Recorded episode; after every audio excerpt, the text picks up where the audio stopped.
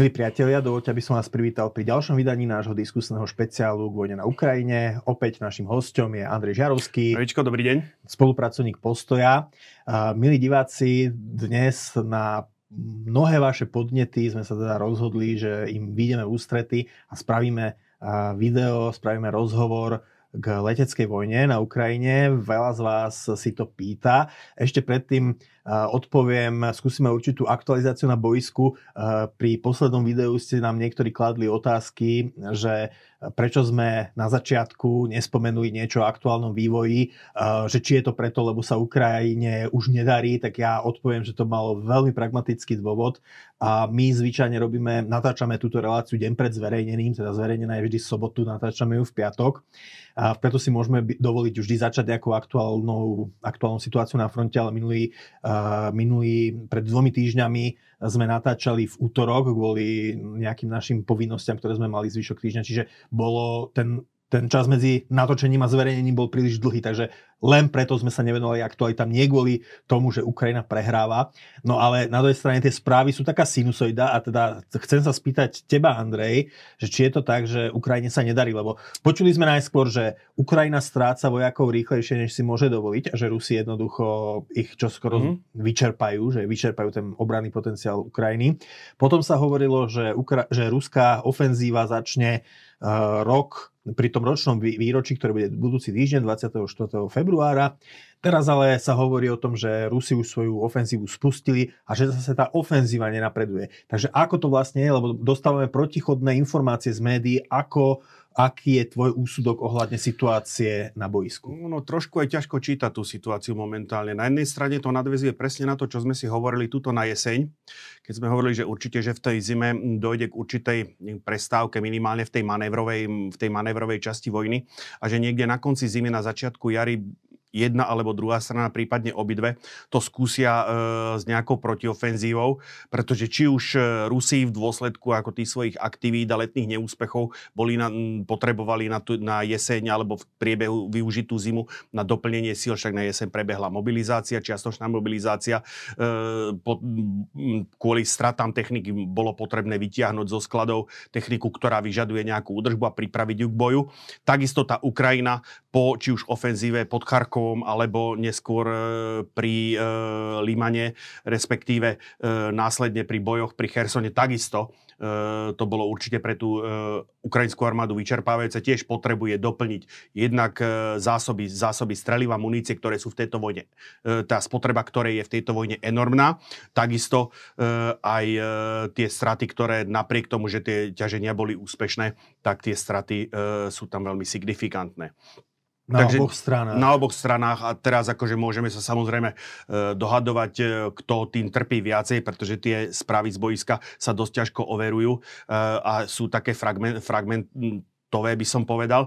No to, čo vidíme dneska je, faktom je, že tý Rus, tým Rusom sa podarilo stiahnuť tú iniciatívu ako na svoju stranu. E, svedčí o tom najmä, najmä postoj alebo e, tie dielčie úspechy, ktorých dosiahli pri e, obsadením Soledaru, respektíve v tejto chvíli už takmer, takmer e, dokončeným obklúčením Bachmutu, ktorý, ktorého pád, e, neviem, či sa e, podarí e, ktorého pádu neviem, či sa podarí Ukrajincom zabrániť, pretože podľa poslednej mapy, ktorú som videl, skutočne im ostala už len jedna prístupová cesta. Aj to je z tých ciest najhoršia a v podstate aj tá už je pod e, palbou ruského delostrelectva. Takže toto je otázka, ako či sa im to, napriek tomu, ak by sa im to aj nepodarilo, tak stále sa bavíme len o taktickom úspechu práve kvôli tomu taktickom úspechu ruskom alebo taktickom neúspechu ukrajinskom, z ktorého to pozrieme, z ktorej strany na to pozrieme, pretože kvôli tým pozičným bojom, ktoré prebiehajú. E, ten, by som povedal, strategický význam Bachmutu ako kryžovatky ciest sa už dávno stratil. Takže na to, aby sme e, hovorili o nejakom zásadnejšom posune, aj v prípade pádu Bachmutu, muselo by dojsť k výraznejšiemu posunu tej frontovej línii smerom ku Kramatorsku a Sloviansku a vtedy by sme mohli hovoriť o nejakej dramatickej, dramatickejšej situácii na boisku. Naopak, keď vidíme e, front pri Vuhledare, tak tam e, Ukrajinci naplno využívajú tú, by som povedal, geografickú, top, e, topografickú výhodu, ktorú ich jednotky majú, že, dominujú, že držia výšiny nad boiskom. A boli sme minulom tý, minulých týždňoch e, svetkami odrazenia veľmi masívnych ruských útokov vedených elitnými jednotkami námornej pechoty a tam ten front sa prakticky nehýbe. Hovorím, otázka je, hovorím, nakoľko E, Ukrajinci budú mať tú vôľu udržať ten Bachmut. Zdá sa, že e, držia ho, nechcem povedať zubami, nechtami, ale veľmi intenzívne. Na druhej strane nepozorujem, že by sa nehali, by som povedal, vtiahnuť pri tom Bachmute do nejakej masívnej opotrebovacej vojny, že by tam, e, že by tam prisúvali stále nové a nové jednotky. Skôr e, by som povedal, držia tie pozície s tými silami, ktoré tam sú. Čo hovoríš na argument, že jednoducho v zásobách e, munície a delostreleckých nábojov jednoducho Rusko toho má viac na sklade, než čo dokáže NATO dodávať Ukrajine, pretože Rusi do určitej miery si uvedomujú aj to, že sú v vojnovom stave, teda idú, idú na doraz, e, povedzme v tom, že siahajú do svojich e, dlhodobých zásob.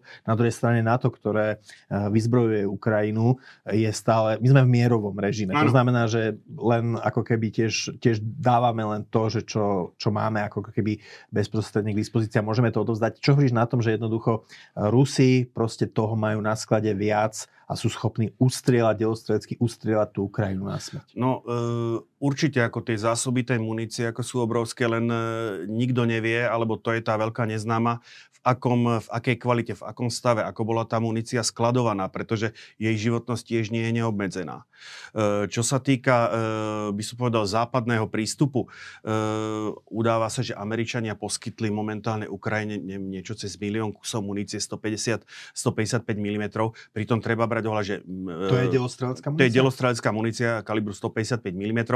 Pritom, keď vezmeme kapacita európskych zbrojoviek je nejakých 300 tisíc e, kusov nábojov tohoto kalibru za rok.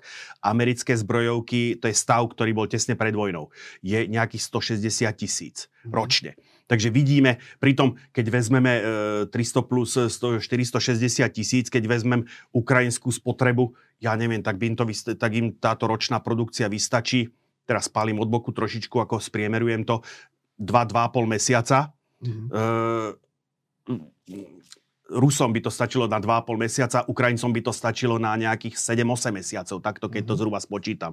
Skutočne pri tej, pri tom, pri, pri tom, pri tej frekvencii tých, eh, ja neviem, 50-60 tisíc nábojov e, týždenne, skutočne tým Rusom, eh, keď som to zhruba počítal, by im to vystačilo cirka na 2,5, 2,5 mesiaca. Takže mhm. teraz si predstavujeme tú obrovskú, že ročnú produkciu vystrelajú, vystrelajú za necelo štvrť roka. No zase ale Hej. funguje aj tu ponuka a dopyt, to znamená, keď tie západoeurópska a severoamerické zbrojovky vidia, že je dopyt po ich výrobkoch, no tak asi zrejme zvyšujú tú kapacitu. No to nie, nie len, že postaviť, ako zdvojiť výrobnú kapacitu, postaviť novú výrobnú linku, to nie je také jednoduché. Aj momentálne tá potreba Ukrajiny e, tej zvyšenej munície sa pokrýva skôr z azijských zdrojov, preto tie azijské zbrojovky, a hovoríme najmä o Pakistane a podobne, ktorí ako vďaka tomu, keď to poviem takto, e, svojim napätým vzťahom s Indiou, ako stále udržiava ten zbrojný potenciál ako tej svojej krajiny na výške, mm. tak e, je to momentálne Turecko a Pakistan, ktoré akože najmä... Čo to je zaujímavé, ale ty, vlastne Rusi, o Rusoch je známe, že využívajú e, potenciál zbrojnej výroby Iránu a ty teraz hovoríš, že západný a východný sused Iránu, teda Turecko a Pakistan zase e, zásobujú Ukrajinu. No áno, dalo by sa to takto povedať. Aj keď zase, čo sa týka tej zbrojnej kapacity výrob, e, Iránu, tam by som e, to v oblasti munície by som to nejako moc nepreceňoval. Tá pomoc Iránu sa sústredie práve na, na, na, tie, na tie drony. Mm-hmm.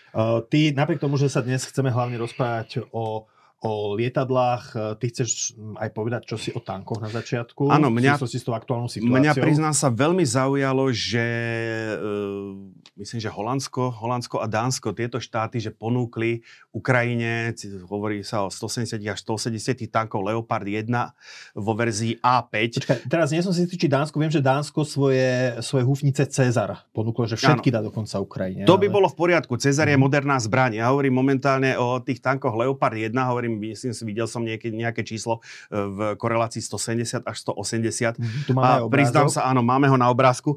Priznám sa, akože trošičku e, ma toto zaskočil, lebo ak si pamätám, ak si pamätáš e, náš rozhovor o tankoch, ktoré by eventuálne mohli byť poskytnuté Áno. Ukrajine, tento tank som tam vôbec nespomínal a nie preto, že by som na neho zabudol, mm. ale mhm. preto jednoducho, že som ho nepovažoval v danom momente za relevantný. Jednoducho je to konštrukcia, ktorá vznikla na prelome 60, teda druhej polovice 60 rokov zavázaný do výzbroje, bol v 70 60 70 rokoch. E, verzia C2, respektíve A5, ktorá je aj tuto na obrázku, e, bola uvedená, to je modernizovaná verzia, bola uvedená do výzbroje alebo zavedená do výzbroje e, v roku 1987 a viac.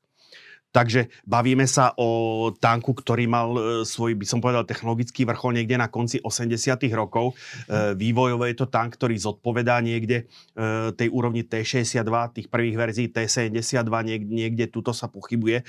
Má, treba povedať, pomerne slabé pancierovanie. Dokonca moja prvá myšlienka bola, no dobre, tak ho budú používať v role stíhače tankov, ale potom som si uvedomil, že aj toto bude malinký problém, pretože tá pohonná sústava, ako on dá dáva tomuto tanku ten merný výkon niekde okolo 14,5 kW e, na tonu, čož e, nie je nejaký, by som povedal, osilňujúci parameter. E, tieto tanky verzie A5 už majú zosilnenú, zosilnenú väžu prídavným pancierom, to je prosím pekne toto, tuto, mm-hmm. zosilnenú masku, masku kanónu e, a toto je predinštalácia k e, tým tehličkám toho, aktívneho, e, toho reaktívneho výbušného panciera, pancierovania. Čo má tento tank, čo je silnou stránkou tohoto tanku, že zameriavací systém je v podstate derivátom zameriavacieho systému tanku Leopard 2. To je práve dôsledok tej modernizácie A5. Takže e, v, tomto smere, v tomto smere je ten tank, by som povedal, v, tom, e, v tej pravdepodobnosti zásahom prvou, prvou ranou je e, dokonca nadradený, nadradený väčšine, e, väčšine ex-sovietských tankov, ale trošku to deklasuje, alebo dosť to deklasuje. To, že e, hlavnou zbraňou tohoto tanku je britská, britský licenčný kanon L7, drážkovaný 105 mm a je veľká otázka, koľko munície k nemu majú, e, môžu dodať Ukrajine tie štáty, ktoré to ponúknú, pretože e, prezbrojenie západných armád na kaliber 120 mm prebehlo pred 20 rokmi. Mm-hmm, takže je to veľmi otázne. Že takže ja si kladiem trošičku, akože skutočne, ak je, či e, by som povedal, aký, či bude skutočne tento tank e, relevantným prínosom. Na druhej strane, ak nič inšie k dispozícii nie je, tak samozrejme je to lepšie ako nič, ale e, Ukrajinci budú musieť veľmi, by som povedal, byť opatrní v nasadzovaní týchto tankov, budú musieť vymyslieť špeciálnu, budú musieť vymyslieť e, zvláštnu taktiku pre ne, ja systému Udria, Ujdi alebo niečo také, lebo tento tank v čelnom strete s tankami, či ja neviem, T-72 verzie B3, nehovorím o tankoch T-90, jednoducho neobstojí. Uh-huh. Ešte sa ťa spýtam na politiku. Jedna z našich prvých relácií sa týkala otázky možného, možnej mocenskej zmeny v Kremli. Ty si mi hovoril, že teda nastala v ruských teda vedúcich kruhoch určit, nastal určitý posun, z ktorého môže niečo zísť, tak skús to prosím ťa špecifikovať. No, to, je, to je to, čo už som, e, o čom sme hovorili niekoľko týždňov dozadu pri, tým, pri, pri tých posunoch. E, zdá sa, že e, to, čo sa, o čom sa len hovorilo v tejto chvíli, nastá, na, nejakým spôsobom sa skutočne premieta do tej reálnej ruskej politiky a to je to pnutie medzi, e, by som povedal, hviezdou Prigožina, ktorý, e, ktorému sa podarilo to by som vlastne, povedal, áno, to je majiteľ, majiteľ tej súkromnej, súkromnej armády, tých Wagnerovcov. Eh, ktorý z počiatku, ako to bolo určite povôli eh, prezidentovi Putinovi, jeho jednotky boli jediné, ktoré, boli, ktoré dokázali, by som povedal, aspoň nejaké úspechy vykázať. Narážam teraz na eh, dobitie, dobitie Soledaru, dielčie úspechy pri, pri Bachmute. Na druhej strane evidentné bolo už od toho začiatku, že je tam pnutie medzi armádou a práve týmto Prigoži, Prigožinom a Kadirovom na, na strane druhej. Jednoducho, že tie, tie, klasic, tie tradičné e, veliteľské zložky určite nesú s veľkou nevôľou to, že jednoducho e, Prigožin sa dostáva do tej Putinovej priazne.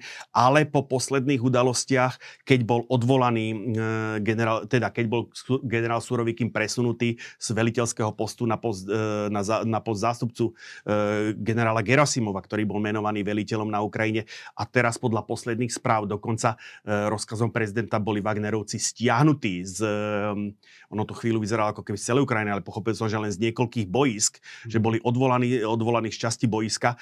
Ono sa zdá, že tam skutočne už v tejto chvíli aj prezident Putin hodnotí ako Prigožinové, Prigožinové pôsobenie ako škodlivé pre seba a snaží sa ho, snaží sa ho potlačiť. konkurencie, že by mohol byť mm. populárnejší než prezident? Toho, to, to, ono, to, ruská politika nikdy nie je o popularite. Ako tam, je to, mhm. tam je to o, by som povedal, mocenských pozíciách.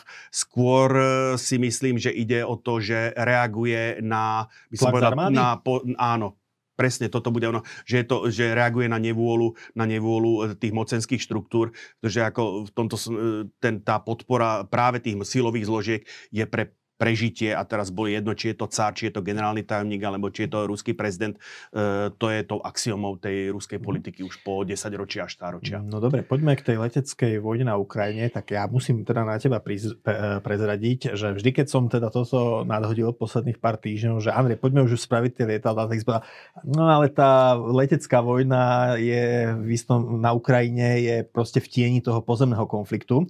A ty vlastne hovoríš, že aj ty, ty si, a keď sme sa rozprávali, tak uh, si mi spomenul, že vlastne to nie len nejakou tou, tvojou posadnutosťou tankami a delostrelectvom, že sme o nich toľko hovorili, to alebo, alebo teda tým, že ťa tak intenzívne zaujímajú tanky uh-huh. na úkor lietadiel, ale ty vlastne hovoríš, že my musíme aj tomu ukrajinskému bojovisku, aj to, tej leteckej vojne, Uh, v podaní teda Ruska, Ukrajiny alebo z nejakej starej sovietskej doktríny uh, rozumieť z pohľadu tanku, ktorý je, ak som ti ťa správne porozumel, opravom ak ťa zle interpretujem, takým tým kráľom boiska a ktorému sa v istom zmysle podriaduje aj nasadenie vojnového letectva Áno. v tom, v tom sovietskom vojenskom myslení. Tak skús to upresniť. E, je fakt, že e, v tej sovietskej alebo postsovietskej ruskej vojenskej doktríne e, hrajú prím, hrá prím nasadenie pozemných síl a v rámci tých pozemných síl je ten tank tým ústredným bodom, okolo ktorého sa točí, by som povedal, všetko a tie ostatné zložky ho podporujú.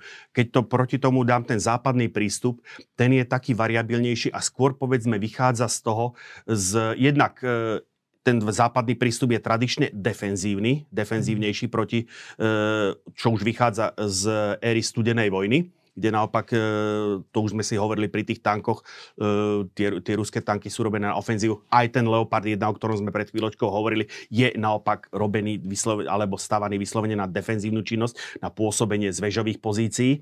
A ten západný prístup vychádza skôr zo zabezpečenia vzdušnej dominancie, vzdušnej prevahy, preto ten dôraz E, pri to, v tej západnej doktríne je skôr to ťažisko na tú súčinnosť tej vzdušnej zložky a pozemnej zložky, kdežto, hovorím, v tom ruskom ponímaní je to, že všetci podporujú tie útočiace tanky. Čiže ak to mám, ak to mám povedať inak, že Západ, keďže je tam averzia voči veľkým stratám na boisku, tak e, tam sa deje to, čo sme videli v Kosove alebo v prvej, druhej vojne v zálive, že chceme takouto stratégiou Jupiterových bleskov e, z, z, z neba donútiť e, druhú stranu ku kapitulácii bombardovaním, cieleným bombardovaním, kdežto Rusi rozmýšľajú vlastne uh, rozmýšľajú teda skôr o tom, uh, ako nasadiť na boisku lietadlo v súčinnosti s pozemným vojskom, ktorému je letectvo podriadené? E, dalo by sa to s určitými výhradami alebo s, e, s pripustením určitého zjednodušenia povedať aj takto. Mm-hmm. Jednak je tam samozrejme správna zmienka o tej averzii voči stratám. Toto sú ako západ, západné vlády, ktoré vychádzajú, ako by som povedal, striktne z tých demokratických, demokratických volieb. E, nemôžu riskovať ako e, svoj, by som povedal, voličské hlasy tým, to že, že, Vietname, áno, že, hej, že strácaš podporu v dôsledku nasať, masívneho nasadenia pozemných, pozemných síl jednoducho začnú generovať e, tie, tie vrecia s tými mŕtvými jednoducho znamenajú automaticky e, prepad, prepad volebných hlasov. Videli sme, čo, videli sme to v tej vietnamskej vojne, e, čo to urobilo s popularitou prezidenta Johnsona. E, Nixon, prezident Nixon spravil, urobil, by som povedal, ten volebný úspech práve na prísľube, že ukončí tú vietnamskú vojnu.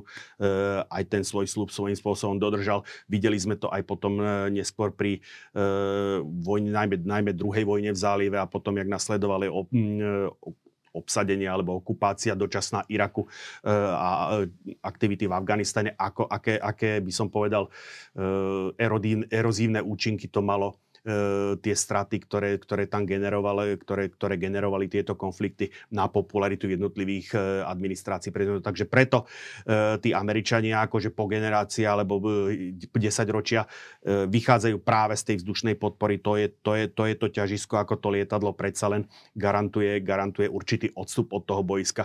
Čož ale samozrejme platí, že územie, na ktorej nestúpi noha pešiaka, nie je dobité. Mm-hmm. Takže ako, ale hovorím, tú filozofiu už by som sa opakoval, tá Jasne. filozofia takáto. Tak poďme ku konkrétnym typom teda tých uh, lietadiel, ktoré môžeš nasadiť priamo Hej. na fronte a priamo práve no. proti tankom, teda poďme k tým Hej. otváračom konzerv, Áno. ako sa hovorí. No, tak treba povedať, že tuto ten prielom, ako urobil e, Wehrmacht, e, v, najmä v tom ťažení e, proti, proti Francúzsku, kde sa nádherne ukázala, kde už potom boli všetky tie, by som povedal, aspekty, ktoré charakterizovali ten nemecký blitzkrieg, už boli na svete a išlo najmä o tú súčinnosť tej, tých pozemných akcií alebo pozemnej armády, či už je to, vezmeme, ta- tankové útočné hroty, zabezpečujúce dielostrelectvo, pechota, ktorá jednoducho kríla, e, krídla postupujúci rotou a hlavne e, tá vzdušná zlúžka, to bolo to bombardovacie na lieta, najmä tie strmhlavé bombardéry, štuka, štuka, áno, e, ktoré, e,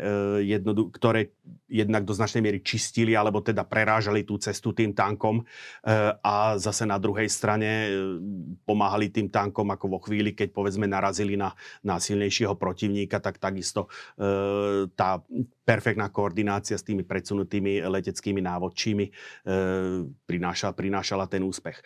Ono v tej druhej polovici, napriek tomu teda, že tie štuky e, boli tým, by som povedal, tým faktorom tej prvej polovici vojny, tak e, so špecializovaným strojom na boj proti tankov, boj proti tankom prišli, e, prišli prišiel sovietský zväz mm, a je to v podstate dnešný legend, legendárny tak, šturmovik IL-2, tuto vo verzii IL-2 M3. E, lietadlo jeho prevratnosť spočíva v tom si, napriek tomu, že je zmiešanej konštrukcie, ale tá, ten rozhodujúci pár to miesto, kde e, od motoru po posádku jednoducho je chránená, ale tá novota alebo ten, ten inovačný prvok bol, že potom ten pancier, to pancierovanie tá vaňa, v ktorej sa nachádza ten motor e, a sedí aj tá posádka, jednoducho je integrálnou súčasťou nosnej časti, nosnej časti trupu, čím došlo k veľmi k výraznej úspore hmotnosti. A toto je tá zbraň, ktorá by som povedal sa stala do značnej miery symbolickou a legendárnou e, pri tom sovietskom vojnom úsilí popri tom tanku T-34. E, legendárna či zázračná zbraň neznamená nezničiteľná zbraň tak ako T-34 zo 65 tisíc alebo 66 tisíc vyrobených kusov počas e, druhej svetovej vojny, ich bolo zničených takmer, e, no nechybalo veľa do 50 tisíc, takže tie straty tam dochad, mhm. boli asi 70% Takisto toto lietadlo malo úžasné straty. Cirka 36 tisíc, 36 tisíc e, kusov vyrobených e, lietadiel IL-2 rôznych variácií, ich bolo zničených takmer 12 tisíc. Hmm. tak straty IL-2 predstavujú za celú vojnu asi tretinu všetkých mm-hmm. sovietských e, leteckých strát. Tu vidíme e, IL-2 v takej tej svojej typickej, typickej pozícii e, útočiaceho v, v, plochom, v miernom strmhlavom lete paliac kanónmi, respektíve pod mohol niesť bomb, eh, mohol, mohol niesť pumy, alebo e, v, tých, v druhej polovici vojny už sa hodne používali aj neriadené rakety, ktoré sa ukázali mimoriadne, mimoriadne účinnou zbraňou proti, bolo to, proti bolo tým to tankom. Ťažké, ako, lebo to ty si musel nasmerovať eh, celé lietadlo, mm-hmm. aby si potom vypustil tú bombu, ktorú si mal pod tou kabínou a bolo ťažké trafiť tank. Ako to tí piloti vedeli? No, e, takto. Mm, v prípade, v prípade e, tohoto šturmoviku sa buď presadzovali tie kanóny, ktoré boli účinné proti, proti tým ľahším nemeckým tankom, respektíve proti tým odkrytým horným partiám tankov, alebo mm-hmm. tie neriadené, neriadené rakety. E, neriadené rakety. Čo sa týka ako m, presnosťou zasahov bombu, v tom boli zase majstri tí Nemci, e, to je, to je, ten, to je ten strmhlavý Junkers. Typický nemecká precíznosť. Áno. A Nemci, takže ako mali sme tu, e, máme tu tento šturmovík, Nemci zareagovali v prvom momente improvizáciou. Toto je práve štuka e, U-57G. E, Toto je G1. E, vznikla priamo na, e, by som povedal, požiadavku Hansa Ulricha Rudela, ktorý bol nemecké ESO, špecialista práve na boj e, so štukami, napriek tomu teda, že... So, so štukami, akože ako on ako pilot štuky. On ako pilot, Dobre. áno, on ako pilot štuky, kde vznikol, toto je Henschel 129 ako špeciálne lietadlo, ktoré vzniklo na boj proti tankom, vybavený kanónmi 20 mm, neskôr sa, neskôr sa ukázalo, že je to slabé, tak 30 mm, 37 mm, dokonca v jednu chvíľu vznikla verzia B, myslím, že to bola 5, ktorá mala dokonca 7,5 cm kanón. To je toto práve to lietadlo, ktoré získalo prezivku otvárač konzerva alebo lúskáčik tankov. Mm-hmm. Mimoriadne, mimoriadne, by som povedal, účinná zbraň, ale e, problém bol pomerne komplikovaná výroba a toto lietadlo sprevádzali dlho chronické problémy s pohonnými jednotkami. Pôvodné nemecké motory sa ukázali slabé, to lietadlo bolo podmotorované. Napokon e, v tom e, už chronicky deficitnom e, nemeckom hospodárstve sa našlo riešenie v podobe francúzskych koristných motorov Gnome Rone, ktoré ale zase mali trošičku problém s tými rusky, s podmienkami ruskej zimy ako a boli, boli poruchové. Takže trošku, tak do značnej miery by som povedal, účinnosť tohoto lietadla, ktoré si ale hovorím, získalo to, to, to svoje renomé, ako tu tá prezývka otvárač konzerve hovorí za všetko ale nebol schopný ten nemecký priemysel dodávať v dostatočnom množstve. Preto nastúpila táto improvizácia, kde v podstate v týchto aerodynamických púzrach pod krídlo sa namontovali dva kanóny 37 mm. Ku každému bolo, bol zásobník o šiestich nábojoch a e, menovite ako pridelujú sa tým najskúsenejším, e, najskúsenejším pilotom a tí ostatní sa starali ako jednoducho o ich ochranu a práve toto bol ten stroj, ktorý akože, m, by som povedal, vyplnil vyplnil tú medzeru, ktorá, ktorá Nemcom chýbala, ktorú Nemci mali tým, že nemali to špecializované lietadlo na boj proti, boj proti tankom. Za všetko akože Rudel spomína vo svojich pamätiach, kde vo chvíli, keď sa zjavil ako s týmto lietadlom ako na boisku, ktoré bolo vďaka, tým, vďaka týmto hlavniam dlhým tých kanónov veľmi dobre rozlíšené, tak ako okamžite ako ruskí stíhači na to reagovali. Zbejte štuku s dlhými šestami, ako zostrelte tú štuku s dlhými tyčami. Uh-huh. Tak to bolo také... Inak... Poradila si to štuka a tie kanóny, čo má pod krídlami aj e, s tankom T-34? Uh, to bolo ausgerechnet proti ako tankom hmm. T-34. Takže odtiaľ pramenia okrem iného tie vysoké straty T-34, o ktorých si hovoril. Áno, jednoducho ako ten 37, tie dva 37 mm granáty, ako ktoré jednoducho vo chvíli, keď dopadli na kryt motorového priestoru, tak v tej chvíli ten tank, ten tank vyradili z boja. Uh, Rudel dokonca vie minimálne o jednom zostrele lietadla nepriateľského, ktoré docielil, a myslím, že to bol zrovna Il-2, Eh, ktoré docieli práve s týmto lietadlom a no, treba povedať, že zásah eh, dvoch 37 mm granátov z, toho, z tohoto kanónem Foglu, tak to, ne, to sovietské lietadlo rozložil na prvočinitele. Hmm. Takže toto je ako nemecký prístup. Ale Rusi na to reagovali. Prosím? Sovieti na to potom zareagovali. Eh, zlepšovali, reagovali zlepšovaním, zlepšovaním taktiky a zlepšovaním, by som povedal, vývojovými, vývojovými zlepšeniami toho lietadla Il-2. Mm-hmm. Tam najmä, najmä išlo o tú taktiku a najmä ten problém tých vysokých strát sa, vy, sa vyriešil. Bol vyriešený e, vývojom vojny tak, že v polovici roku 1944 už to sovietské letectvo bolo schopné v mieste bojov a v, mieste, e, v miestach e, ofenzívnych činností udržať vzdušnú nadvládu. A tým pádom e, tie Il-2 boli ohrozované dominantne už len, len palbou, palbou zo zeme, voči čomu boli, boli pomerne dobre chránené. Takže e, od leta 1944 tie straty IL-2 dosť prudko, pok- e, dosť prudko poklesli. Hovoríme o Nemcoch, hovoríme o Sovietoch. Čo Američania? Američania išli improvizáciou, by som povedal, e, úpravou, úpravou stíhacích lietadiel, podobne ako Briti. To hore je Hawker Tempest, vývojový, vývojový, vývojový derivát lietadla Hawker Typhoon lietal s ním okrem iného najvýznamnejšie alebo najznámejšie francúzske ESO Pierre Klosterman, ktorý vo svojich pamätiach e, Veľký cirkus veľmi dobre popísal, ako sa toto lietadlo správalo. Išlo o lietadlo, optimalizované pre lietanie a pre, ak- pre akcie v nízkych výškach. Treba si uvedomiť, že vzduch e, pri Zemi má inú, inú hustotu, inú hustotu a inú teplotu než e, vzduch vo veľkých výškach. Preto stíhacie lietadla majú iné nastavenie motorov než, než tieto, povedzme, nazviem to bitevné lietadla. Američania zase takisto zaimprovizovali, využili mimoriadne, by som povedal, odolnú konštrukciu lietadla Republic P-47. Toto je vo verzii D. Jednoducho došlo k inštalácii 8 polpalcových, e, to je 2x4 pod každým krídlom e, a takisto pre nastaveniu motora, aby e, bol účinný v nízkych výškach.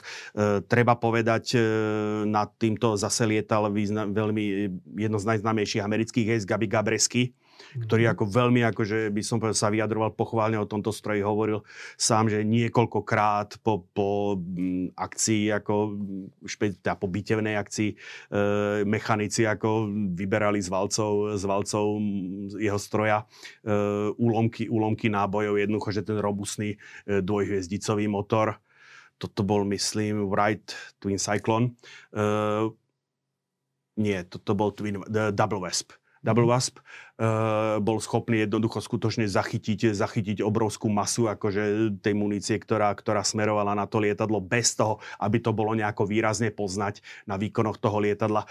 Vďaka, to bolo vďaka tomu, že jednoducho uh, tento, to, ten, tieto motory boli vzduchom chladené, takže e, zásah, do, zásah do valcov motoru neznamenal stratu chladiva, neznamenal, neznamenal stratu výkonu, naopak ako ten motor to bol schopný absorbovať. To bol trošku aj problém pri Tempeste, lebo ten má kvapalinou chladený radový motor. Tam zásah do chladiča znamenal okamžite problémy pre toho pilota. Položím ti takú amatérskú otázku, tak ako po, z tej vojny v Pacifiku tiež poznáme americké bojové lietadlá, ktoré strmhlav nalietávajú na lode a vypustia bombu ano. spod krídel. Je rozdiel použiť e, takýmto spôsobom e, lietadlo pri ničení námorných cieľov, či už pozemných alebo lodí, a e, je rozdiel, keď takéto lietadlo nalietáva a snaží sa tráfiť tou bombou tank? Nie, tento, tá, táto by som povedal, útok je v podstate úplne analogický. Ten rozdiel e, medzi námorným a e, pozemným lietadlom je v podmienkach činnosti, ako od, odkiaľ vzlieta a kde pristáva. Mm-hmm. Tam, tam je ten zásadný rozdiel. A... Jednoducho, tento námorné lietadlo musí pristáť, musí vyš, vedieť vyštartovať z tej omedzenej, e, roz, z toho obmedzeného rozmeru, rozmeru tej paluby a musí zároveň dokázať pristáť na nej. To znamená e, zachytiť pristávacím hákom na záchytné lana, na aerofinishery. Ale to, a... že, že sám nalietávaš na nejaký cieľ, teda okrem toho, že e, trafiť loď, keďže je to väčší cieľ, je asi jednoduchšie ako no, trafiť zase, tank. Počkaj, ale ona tá loď zase manévruje. Uh-huh. A nemá, ne, nepláva zase až tak by som povedal pomaly a tie vojnové lode majú celkom slušné, sú stavané na to, aby sa vedeli, aby sa vedeli rýchlo vychýliť z kurzu uh-huh. a ono to chvíľu trvá, kým tá bomba e, po, odhodení, po odhodení spadne, takže tých pár sekúnd, e, kým ona letí, môže rozhodnúť o tom, že pozorný, pozorný kapitán a schopný kormidelník vedeli zabrániť mnohým, mnohým zásahom e, tých a lodí. Typovo špeciálne Američania používali iné, napríklad v vojne v Pacifiku, aby na námorný boj iné uh, typy lietadiel ako na povedzme, samozrejme, bojisku? Samozrejme, to boli torpedové lietadla Avenger a, hĺbko, a no, straphlavé bombardéry Dauntless. Mm-hmm. To, to bolo úplne o niečom inšom. Mm-hmm. Hovorím, tam ide o to, že to lietadlo musí zniesť to zvýšené namáhanie jednak pri štarte, to znamená e, tá mechanika krídla, vysúvanie klapiek a tak mm-hmm. ďalej. Je u námorných lietadiel ďaleko by som povedal zložitejšia, alebo teda o niečo zložitejšia e, a hlavne ako, že štru, tá štruktúrálna pevnosť toho lietadlového trupu musí vydržať to zvýšené namáhanie vo mhm. chvíli, keď to lietadlo pri pristáti zachytí hákom za tie, e, za, za tie lana aerofinisheru. Spraviť to pozemné lietadlo tak ako jedno jednoducho to lietadlo ako sa zlomí. Mm-hmm. Takže ono samozrejme, zase tá pevnosť toho trupu e, je vykúpená vyššou hmotnosťou, takže keď porovnáme vedľa seba pozemné lietadlo, námorné lietadlo, tie námorné lietadla majú zvyčajne o niečo horšie letové výkony, keď vezmeme porovnateľné kategórie, porovnateľné pomery výkonu a tak ďalej. E, preto, práve preto, lebo majú vyššiu tú hmot, e, na, na jednotku výkonu majú vyššiu hmotnosť. Mm-hmm. Dobre, poďme ďalej. Takže toto, je, toto sme pri konci druhej svetovej vojny. Toto, je, toto ja vždycky hovorím, e, snažím sa e, zdôrazniť alebo upozorniť na ten náš, ako ešte v týchto dobách československý prínos. Ono tato, sa to tvári ako IL-2, ale nie je to IL-2, je to IL-10. E, to znamená, by som povedal, vý, ďalšia vývojová rada lietadla IL-2, toto už je celokový stroj a konkrétne tento, tento exemplár, ktorý tu vidíme, je licenčná výroba e, československej spoločnosti Avia, vyrábali pod názvom B-33. E, tieto lietadla napriek tomu, že po tej druhej svetovej vojne kvôli dramatickému rozvoju prúdových lietadiel, prúdových motorov, pomerne rýchlo zastarali, nič menej e, tá sovietská konštrukcia v prvom momente nemala čo, by som povedal, čím ich nahradiť, ako ten vývoj trošičku tej, tej sovietskej konštrukčnej školy pošiel, išiel trošičku smerom vyššej rýchlosti, vyššie výšky tak e, tieto lietadly, lietadlá vydržali vo výzbroji relatívne, relatívne dlho, ale ako skôr alebo neskôr museli byť nahradzované, nahradzované prúdovými strojmi. Ja urobím preskáčku momentálne do k, e, Korejskej vojny, uh-huh. kde vidíme, že ani tí Američania sa nevyhýbali samozrejme nasadeniu ako e, prúdových, e, nasadeniu vrtulových lietadiel. V podstate e, Douglas, e, Douglas A1 Skyraider počíta sa za jednu z najväčších, pokiaľ nie vôbec najväčšie jednomotorové lietadlo e, konštrukciu akože v histórii. Uh, tu bol ten motor Wright uh, Twine Cyclone, uh, veľmi, veľmi výkonný, takisto dvojhviezdicový, vzduchom chladený, ale popri, popri týchto lietadlách, ktoré ako sa osvedčili a dokonca slúžili až dá sa povedať do vietnamskej vojny, sa už začali presadzovať prúdové lietadlá a v tomto období, a to treba zdôrazniť, ten vývoj tých leteckých konštrukcií išiel obrovsky vpred. To, čo bolo v konštrukcii lodí, povedzme, koniec 19. začiatok 20. storočia, Dreadnought. E, Dreadnought a podobne, kde loď, kým, zišla, e, kým sa začala stavať a kým sa dostávala, už bola často zastaralá. Mm-hmm. Vo chvíli, ako náhle sa nejak tá jej stavba natiahla z nejaký, tak toto sa stáva, toto nastalo v letectve na konci druhej svetovej vojny a dá sa povedať, trvalo to až do začiatku, 2000, e, do začiatku 60, 60 rokov, že jednoducho ten dramatický vývoj, keď si vezmeme e, na konci 40 rokov, 45. ešte vzduchu vládli ako liet, vrtulové lietadla s piestovými motormi. Na začiatku 60 rokov už prúdové lietadla dosahovali dvojmachových rýchlostí. Keď mm. nepočítam do toho ešte dokonca kozmický, kozmický vývoj a podobne, ktorý by som povedal má priame premostenie k tomu leteckému vývoju. Takže takisto jednoducho tie lietadla a tá špička toho vývoja, tie, tie by som povedal, tie najvyššie výkony e, boli vyžadované práve pri tom, pri tom stíhacom boji, pri tom vybojovaní tej vzdušnej nadvlády. To je kategória lietadiel, ktorej sa tu veľmi dneska nevenujeme, niekedy, mm. snad niekedy v budúcnosti k tej príde prietosť. Tu sa venujeme hlavne, by som povedal, tomu pôsobeniu toho, toho letectva na tom boisku, čož má ten priamy priemed na tej vojne na Ukrajine, k čomu prídeme. Takže a vo chvíli, ako náhle e, nastúpili lietadla so šipovým krídlom, čo boli v prípade Američanov lietadla F-86 Sabre a v prípade sovietského letectva MiG-15, tak e, staršie typy prúdových lietadiel, v tomto prípade ide o derivát lietadla e, P-80 Shooting Star, to konkrétne je už upravená F-94 Starfire. Uh, tie lietadlá sa presúvali práve k tomu stíhaciemu bombardovaciemu uh, bombard, stíhacej bombardovacej uh, roli. Mm-hmm. Takže toto bolo, povedzme, prípad, hovorím, túto adaptácia Shooting Staru na podmienky, podmienky činnosti stíhacieho bombardéra. Uh, takže tieto lietadla fungovali ako doplnok týchto, by som povedal, priamo už bitevných Skyriderov a uh, tá, uh, v, na východnej strane železnej opony ten prístup bol podobný. Vo chvíli zase kvôli tej rýchlosti akože vývoja sa MiG-15 napriek tomu teda, že to bola veľmi pokročilá konštrukcia so šipovým krídlom. Vnútri tento stroj poháňal E, motor RD45, ktorý bol vývojovým derivátom e, britského motoru Rolls-Royce Nene. Mm-hmm. Technická zaujímavosť, keď si porovnám vedľa seba MiG-15 a F-86 Sabre, ten MiG-15 je ďaleko taký tlstejší. Je to dané mhm. tým, že Sabre používal axiálny kompresor lopatkový, kdežto uh, MiG-15 bol dedičom toho, toho uh, motoru Rolls-Royce Nene, používal dvojstranný radiálny kompresor. Uh, zdánlivo technická nuansa, ale je, ide to o tom, že ten radiálny kompresor jednoducho znáša radiálny kompresor sa nedá dohnať v pumpáži. To znamená, ak je veľmi odolný voči, alebo teda veľmi ťažko sa to dá, je veľmi, je veľmi odolný voči práve tým zmenám tlaku teploty, ktoré nastávajú v rôznych výškach.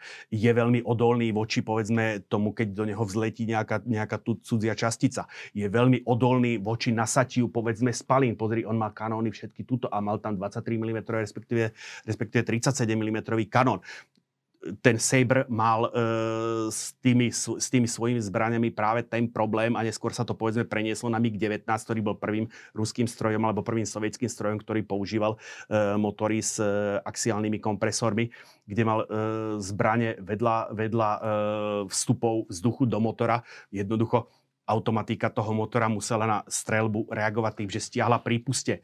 Takže e, to lietadlo jednoducho nebolo vhodné ako k tomu, aby operoval v blízkosti Zeme, kde jednoducho ten pilot potreboval mať okamžite k dispozícii ten výkon, pokiaľ potreboval vybrať strmhlavý led, alebo pokiaľ sa potreboval vyhnúť e, nepriateľskej protizdušnej obrane. Preto tento MiG-15 vo verzii SB, čo zase bol prínos e, československých konštruktérov, e, sa stal zase pomerne na dlhé roky, hlboko do 70.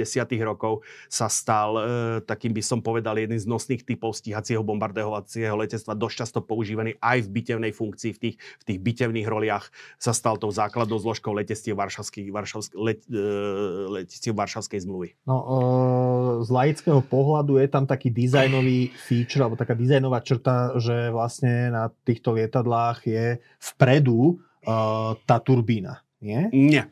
Ten motor, ten motor je, prosím pekne, ten motor, ten motor je až niekde tu, on musí byť v ťažisku. To znamená, tu máš... E, to, to, Prečo je to také zrezané, ten, ten predok?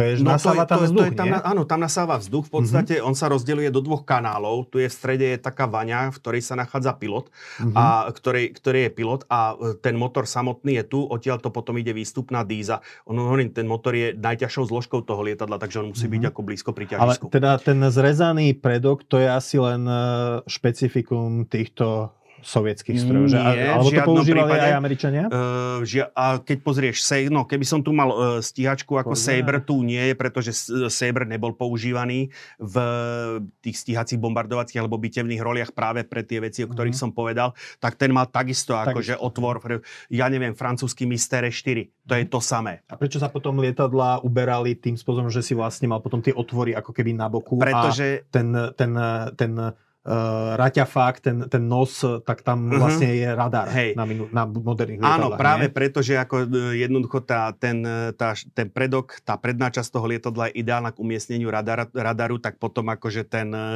tie, vstupy moto, tie vstupy vzduchu, uvidíme to v ďalších tých vývojových radov. A toto má radar kde? Toto MiG-15 radar nemal. Mali potom ďalší MiG-17. Mm-hmm. Uh, aj a to ako vedel, verzii... že či sa neblížia cudzie lietadla, len no, musel, musel spoliehať na svoje oči. Fúha. Ako, hej, takže uh, prvé radary v, u sovietských lietadiel sa objavili pri type MiG-17, MiG-17 PF mm-hmm. a bola to taká, taká, by som povedal, taká vyboulenina tuto v hornej časti, eh, hornej časti tohoto súpneho kanála, lebo pre lajka je rozoznať MiG-15, MiG-17 pomerne náročné. Ten MiG-17 má takú dlhšiu, má, má, mm-hmm. on má už eh, sp, sp, mm, eh, komoru prídavného spalovania, takže má ten trup taký trošičku natiahnutejší. Mm-hmm. No, potom akože e, zase, jak som povedal, ten vývoj, ten, e, ten vývoj išiel, by som povedal, k tým e, takým frontovým bombardovacím lietadlám. Tá kategória, e, najmä pod vplyvom vývoja raketových zbraní, najmä pod vplyv, vplyvom vývoja atomových zbraní sa zdalo, že e, ten, by som povedal, ten taktický protitankový boj nebude až taký dôležitý pri tom hlavnom stretnutí. Typickým predstaviteľom tejto školy je uh, hore umiest Il-28, sovietský, no, sovietský frontový bombardér, respektíve uh, francúzsky, francúzsky Zidaviation Valtour. Uh, majú taký spoločný znak, že jednoducho uh, uvoľnili, uvoľnili by som povedal tu celý ten trup, trupovú gondolu pre nesenie, nesenie integrálnej výzbroje a motory sa presťahovali, motory sa presťahovali na, e, do koreňov, d, k nábežnej hrane, nábežnej hrane krídel. Nešlo o celkom šťastné umiestnenie motorov, pretože narušovalo to aerodynamiku, aerodynamiku krídla. Vy som povedal, toto e, vydržalo skutočne len pri tejto generácii lietadiel. Keď už potom pôjdeme ďalej, tak tam sa už potom umiestňovali tie motory buď, e, buď do trupu alebo, alebo na pilony ale ako toto bola tá, by som povedal, generácia lietadiel, ktorá odštartovala tak ja tomu hovorím, že ešte vyššie a ešte rýchlejšie. Jednoducho budeme sa postupne, ako pôjdeme po tej historickom vývoji, budeme sa od toho boiska ako keby vzdialovať. Pôjdeme stále do vyšších výšok a oni to, oni to svojím spôsobom predstavujú. Toto je zase americký prístup. Si sa pýtal ten otvor, on má práve tento otvor vpredu. Aha. To je F-100, to je F-100 Super Sabre, toto je konkrétne záber z leteckej vojny vo Vietname a pod ním je A4 Skyhawk, A4 Skyhawk Eh, ktorí, ako by som povedal, predstavujú zase ten americký prístup k riešenia či už bitevného eh, lietadla. To A znamená ETEC, označuje ako bitevné lietadla v, americkom, v americkej terminológii. Toto je zase taký klasický stíhací, stíha, stíhací bombardér a v prípade toho Super Sabre už sa blížime k tej e, k rýchlosti, k úrovni rýchlosti zvuku, ktorá, ktorú potom definitívne ako dosiahli tieto stroje. To máme e, zase ruský Jak 28, ktorý sa takisto pohyboval už e, v tých sonických rýchlostiach, aj keď ešte vidíme to krídl, ten motor má umiestnený ako na tom koreni krídla, takže to je v tomto prí, to, to, je, to bolo trošku ako znevýhodňujúce, by som povedal, tie aerodynamické parametre tohoto lietadla. Toto už skutočne boli lietadla, ktoré, ktoré pôsobili, ktoré ich úlohou bolo prenikať e, proti vzdušnou obranou protivníka ako buď vysokou podzvukovou rýchlosťou, respektíve nadzvukovou rýchlosťou, pokiaľ to podmienky dovolili. E, ja som s týmto e, s Jakom 28 som spojil Sepekad Jaguar, ktorý je síce o 10 rokov mladší, ale tam je ten problém, že tieto spoločné európske e, podniky vývojové vždycky troši, teda zabrali, zabrali viacej času. Takže keď, keď e, tu, hovoríme, tu hovoríme, že to je polovica 50. rokov, tak tu už hovoríme o, o, pomaly 60. E, rokoch, keď tento, keď tento stroj uzrel, e, uzrel sveto sveta. Nič menej tá, tá koncepcia je, dá sa povedať, taká istá. Tu už dva motory, vidíš, tu už máš tie vstupy po boku, pretože e, urobili miesto radaru prístrojovému vybaveniu obidve tieto lietadla. Dokonca m, už e, tento CPK Jaguar už dával aj v horizontálnom lete ako nadzvukovú rýchlosť. E, ten Jak, Jak 28 e, sa pohyboval práve v oblasti tej sonickej rýchlosti. Mm-hmm. Takže toto, a zase ideme, ideme zase vyššie, už F-105 Thunder Chief, záber z vojny vo Vietname, to už atakujeme rýchlosť 2 machy, to mhm. znamená cez 2000 km za hodinu. Pod ním je e, zástupca sovietskej vývojovej rady SU-7, 17, 20, 22. Toto je konkrétne posledný model z tejto rady SU-22M M4 e, vo výzbroji polského letectva, bol aj vo výzbroji československého letectva. E, pravda, paradoxne, tu akože pokiaľ ten SU-7, SU-7, e, e SU-7 e, práve atakoval tie dva machy, tak ako postupným vývojom e, sa v prospech e, zvyšovania, e, zvyšovania variability nesenej výzbroje a e, uspôsobovania podmienkam boiska práve, že tá rýchlosť tohoto lietadla trošičku znižovala. Nič menej je to pôvodom, to bol e, skutočne stíhací bombardér SU-7, ktorý dával e, dva machy. Tuto sa objavila novinka nastavovateľné konce krídel, ktoré určujú aerodynamické parametre pri práve tých e, nadzvukových rýchlostiach. Umožňuje to e, vyššiu škálu rýchlostí. Poviem to takto, pristávať pomalšie, pristávať a štartovať pomalšie a lietať rýchlo. Mm-hmm.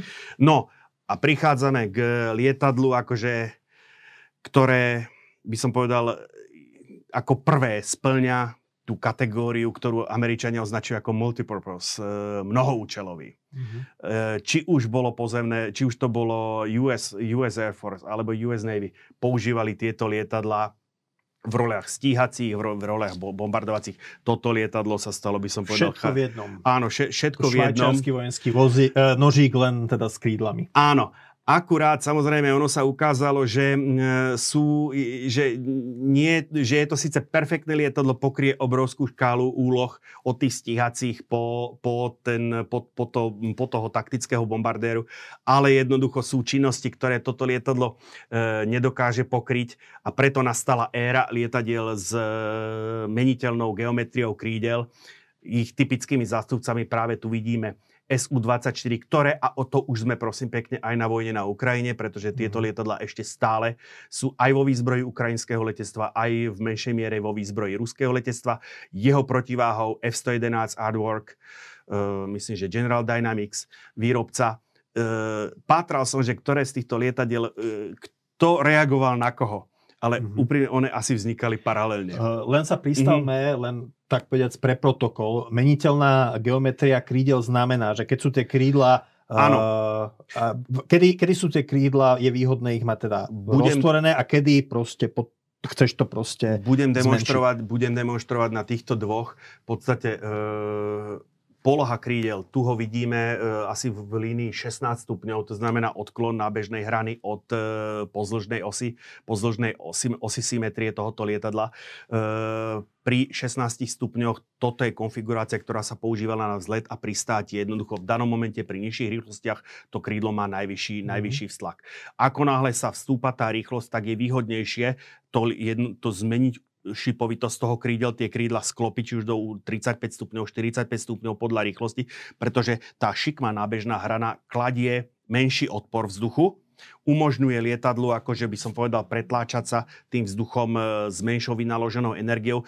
Takisto e, ten posun e, krídel, to, to sklopenie krídel posúva, by som povedal, ťažisko, aerodynamické ťažisko. To znamená, to je, to je ďalší, ďalšia vec, ktorá je dôležitá pri prekročovaní tej nadzvukovej rýchlosti od tých 16 stupňov to SU-24 je schopné tie krídla sklotiť až do uhla 69 stupňov, čož už bolo používané vyslovene pri e, nadzvukových rýchlostiach, keď to lietadlo prenikalo e, protizdušnou obranou protivníka. E, Američania zase na, využívali tú svoju prevahu v tých riadiacich systémoch, v tej komputerizácii, napriek tomu, napriek tomu že toto lietadlo e, je pomerne ťažké, myslím, že plne naložené a tá maximálna zletová hmotnosť aj zo záťažou dáva 20, 20 tón, mám taký pocit, takže to už je slušná váha na takéto lietadlo. Bol schopný e, tak zva, e, bol schopný letieť nízko nad zemou a kopírovať pri tom terén, ako e, vidieť, demonstračný, vidieť demonstračný záber, to ako to lietadlo sa vynorí spoza stromu, preletí ho a zase sa pritiahne k zemi pri, e, a letí pri tom vysokou podzvukovou rýchlosťou. To je akože zážitok. A teda keď to lietadlo je v bojovom nasadení, tak aká je tá geometria krídel najvýhodnejšia? No podľa toho, ako, ako, ako rýchlosťou útočí. Vo chvíli, keď útočí, by som povedal, z nadzvukovej rýchlosti, tak samozrejme tie krídla má pritiahnuté, pritiahnuté k sebe. Vo chvíli, ako náhle povedzme e, preniká, preniká protizdušnou obranou, e, ja neviem, v prízemnom lete, e, vysoko podzvukovou rýchlosťou, tak samozrejme má tie krídla e, v tých, ja neviem, 30 stupňov alebo, alebo 20 stupňov. Už podľa toho, to je mm-hmm. samozrejme záleží od toho manuálu. Takže záleží od charakteru útoku. To lietadlo sa udrží vo vzduchu pri každej konfigurácii krídel. Ide o to, aký mód, aký, aký spôsob boja ten e, pilot, ten pilot zvolí. Dobre, poďme mm. ďalej. No a zase sme pri lieta, sme ďalší zástupca tejto kategórie, to je Tornado, Tornado toto, tu konkrétne vo verzii IDS. Nemecké lietadlo. No, to je európsky vývoj. Alebo teda, je to, to, Neme- to teraz, ma, teraz sme doplň Nemecko, Francúzsko, Taliansky? Či Nemecko, Nemecko, Nemecko, Britsko, Taliansky. Uh-huh. Nemecko, Britsko, Taliansky stroj. E, takisto sa hovorí ako o, e, o ňom ako jednom z kandidátovi na dodávku e, na pomoc, na pomoc Ukrajine. Týchto lietadiel nemecké aj britské letectvo, v menšej miere talianské, má pomerne dosť. Je to, lieta, je to stroj, ktorý e, buď, už je, buď sa práve teraz vyraďuje e, z výzbroje, respektíve, ale ešte nie je, ako by som povedal, e, eš, ešte, ešte ich stále majú tieto letectvá ako pomerne dosť, e, dosť na skladoch postupne. Tá, koniec spom- e, studenej vojny spomalil, by som povedal, ten vývoj tej leteckej techniky. Takže tých, tých, týchto lietadiel, myslím, som, keby, keď vezmeme Britániu a Nemecko dohromady a plus nemecky nielen teraz, myslím, Luftwaffe, ale povedzme Marineflieger, námorné letectvo, tak ako 400-400 mm, kusov dajú dohromady, akože stále bez problémov. Mm-hmm. Ako takú zaujímavosť tu uvádzam e, MiG-23, Uh, tuto vo verzii, toto je konkrétne MiG-27, čo je byte. Vpravo dole? Áno, vpravo dole. Uh, MiG-23 my máme väčšinou, alebo uh, tí, ktorí sa trošičku zaujímajú o letectvo, poznajú, že on existuje v dvoch variantách, v stíhacích variantách, to je MLMF, v bitevných variantách to je BK, respektíve tu derivát MiG-27, čo je, čo je to isté. Takisto spadá perfektne do tej konfigurácie uh, lietadiel s meniteľnou geometriou krídla, na rozdiel od tej stíhacej varianty. Toto je zase ukážka tej viac účelovosti tých konštrukcií. On tu má infračervené čidlo, nemá tu radar, ako tu mala stíhacia verzia. A e, zase taká technická vychytávka e, je veľmi dôležité. To sú, to sú tie vstupy vzduchu, o ktorých si hovoril. Mm-hmm. Aj keď to lietadlo letí nad zvukovou rýchlosťou, ten vzduch musí prísť k motoru pod zvukovou rýchlosťou. Mm. Uh, nebudem hovoriť prečo, to je ako na prednášku z teórie leteckých motorov, ktorú mi prednášal pán plukovník Považan. Jednoducho, ale uh, tuto je nádherná ukážka toho, že aké sú tie rozdiely kladené na, na stíhacie lietadlo, ktoré lieta vo veľkej výške mhm. a ktoré lieta v nízkej. Keby sme sa bavili o stíhacom e, lietadle, tak má, keby bolo to odkryté, videli by sme taký plochý klin, ktorý sa, ktorý sa posúva a upravuje tie parametre toho vstupu.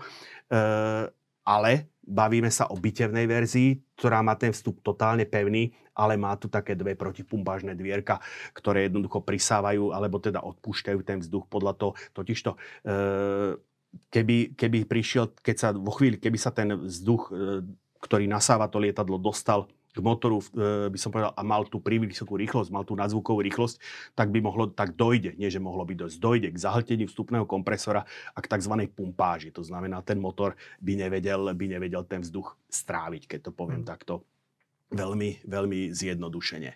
Takže ona je to, ona je to dosť, dosť, dosť veľká veda, dosť veľká alchymia. Uh, mám z toho skúšku. Takže uh, druhá verzia uh, je... Dr- dr- Zase ďalší, ďalšia, ďalšie, ďalší vývojový stupeň je zase od tých špecializovaných lietadiel e, sa prikročilo, alebo teda nastúpila tá éra tých e, multipurpose a hlavný, hlavným, e, by som povedal, hráčom v tomto smere je lietadlo F-16. E, tu vo verzii, obidve vo verzii C, ale tu som dal ako pod verziu Block 40, kde vidno tie skutočne ladné krivky tohoto lietadla. E, hovorí sa, konštruktori aj piloti hovoria, že e, dobre lieta len to lietadlo, ktoré je pekné, elegantné. Mm-hmm. U tejto F-16 to platí perfektne.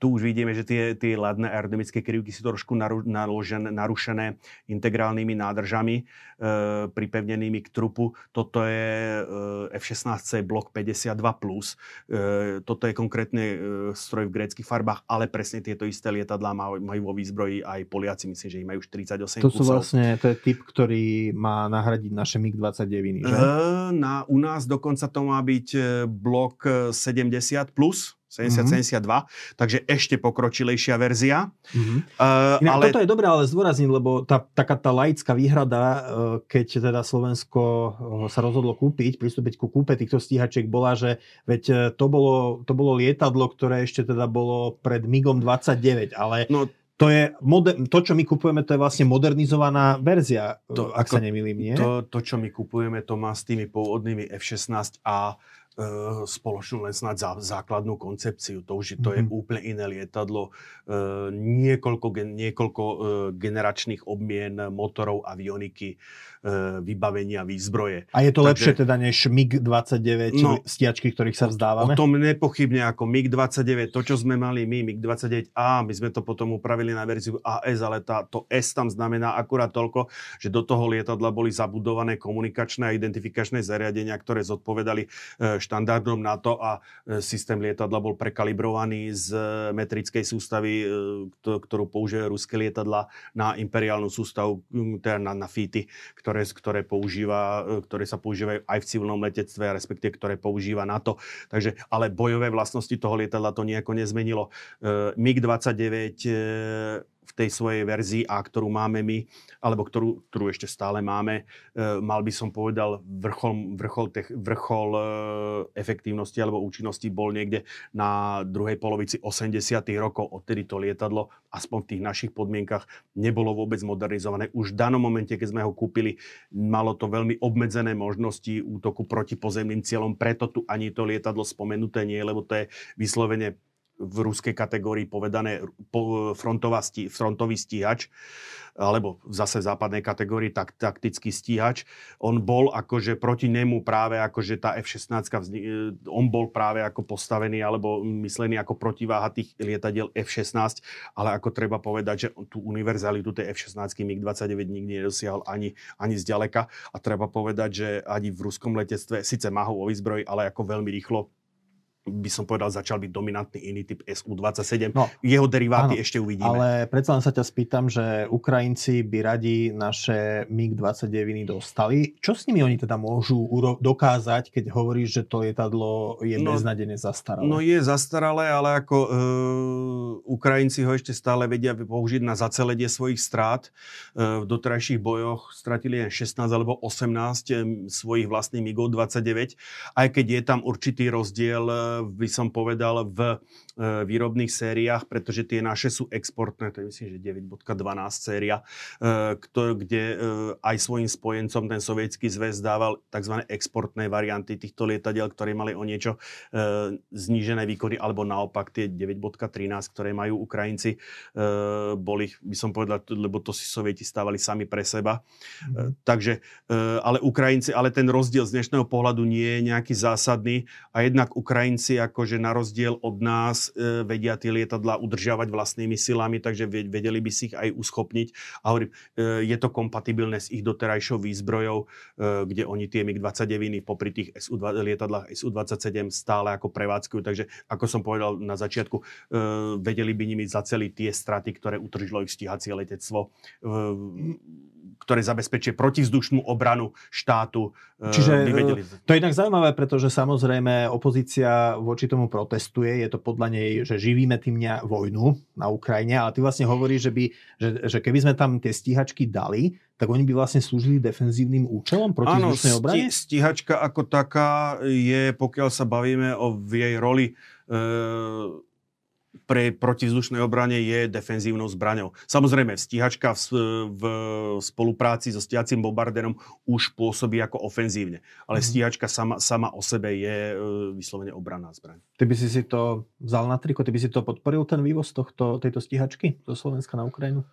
Uh, takto by som povedal, nám sú tieto stíhačky v tejto chvíli už E, okrem muzeálnych účelov k, ničo, e, úč, účelov k ničomu, ale ako tu je teda jedna dôležitá vec. Jednoducho e, sme, súčasťou nejak, sme súčasťou nejakého spojenectva, takže mali by sme v tomto smere postupovať skutočne ako koordinovane. A čiže ne, vlastne nema, hovoríš, že mali áno, by sme to urobiť v medzinárodnej súčinnosti. Áno, nemám, nemám, nemám s tým problém, aby tieto lietadla, prípadne aj tie raketom, raket, proti, rakety protizdušnej obrany taktickej systému boli poskytnuté ako Ukrajincom len ako toto, toto je už je dosť vážna vec na to, aby sme to, aby sme to nerobili solo, ale aby to skutočne bola, e, bolo predmetom, e, by som povedal, nejakej koordinovanej akcie spojencov. Uh-huh. Dobre.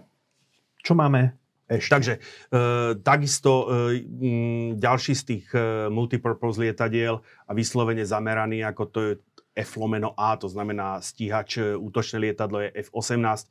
Neodolal som pokušeniu ho sem dať, aj keď prevažnej miere je to samozrejme je to konštruované ako námorné lietadlo. Počká, toto vyzerá byť e, nejaké švajčiarske Áno, veď, znaky. Presne tak, akože napriek tomu, že je to pôvodne e, dizajnované konštrukčné ako, konštruované ako pálubné lietadlo, tak a nielen, švajči, nielen Švajčiari, ale myslím, že dokonca aj Fíni, niektoré krajiny niektoré dali prednosť práve, práve tomuto lietadlu pre jeho, pre jeho univerzalitu. Ja len ako duša aerodynamika zaplesá, dávam do pozornosti tento dvojtrapezový nádherný vírový prechod a e, zariadenie vstup motorov, kde vidíme plôžky, ktoré slúžia na, e, na odrezanie alebo na od, odrazenie e, medznej vrstvy, ktorá sa tvorí na povrchu Pekný toho lietadla. Áno, veľ, veľmi zaujímavé. Vidíme, tu vidíme mechaniku krídla, sklopné sloty, e, klapky, e, ailerony, krídelka a plávajúc, plávajúci stabilizátor. Takže skutočne ako e, či už F-16 alebo, alebo e, F-18 Hornet je ako z hľadiska ako konštrukcie, z hľadiska prístupu e, k tej konštrukčnej práci sú to, ako sú to veľmi nádherné stroje. No, e, bol spomenuté, a toto lietadlo som zaradujem preto, e, aby som ilustroval ten francúzsky prístup. Je to Mirage 2000, ale toto je vo verzii D, to znamená na rozdiel od verzie C, ktoré bol čistý stíhač, toto je stíhací bombardér.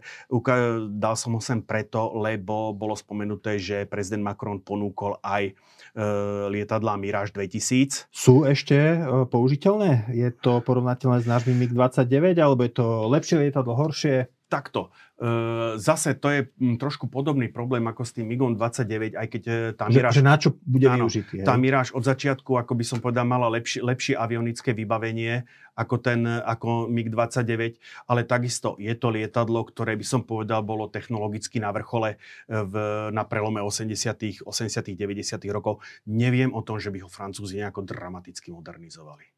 A Ukrajinci Takže, by mali záujem tiež aj toto. Čiže oni zoberú, je to tak, že zoberú všetko? Ono je, ono je to tak trošku, e, jak s tým Leopardom. Ehm, je to, toto je lietadlo, ktoré je pomerne náročné na, e, by som povedal, pozemnú údržbu. Není, mhm. nebolo, Francúzi ich nevyrobili nejak veľa, e, síce okrem, okrem nich ešte niekoľko štátov. Myslím, že Gréci e, tieto mm, miráže používali. Takže proti tým F-16 povedzme je ďaleko horšia servisná sieť, neviem, neviem koľko je k dispozície k nej munície. E, má zmysel podľa mňa uvažovať o tých tornádach, má zmysel uvažovať o, o tých lietadlách F-16 už by som si nebol istý, či má zmysel ako uvažovať, e, či by, či by to nespôsobilo skôr logistické problémy pri týchto mm-hmm. lietadlá, lietadlách Mirage. Tu by som... Francúzi by, by vedeli mohol... aspoň dodať v takých množstvách, že by to mohlo byť zaujímavé aj veď, s tými problémami? Veď práve o to ide, že to, to je to, že ako e, proti tým F-16 a proti tým tornádam týchto lietadiel tí Francúzi prevádzkujú pomerne málo, neviem, Aha. koľko z toho by ešte boli schopní. Ako, mm-hmm. Skôr to beriem ako gesto uh, prezidenta Macrona, ktorý chce možno akože urýchliť uh, to rozhodovanie.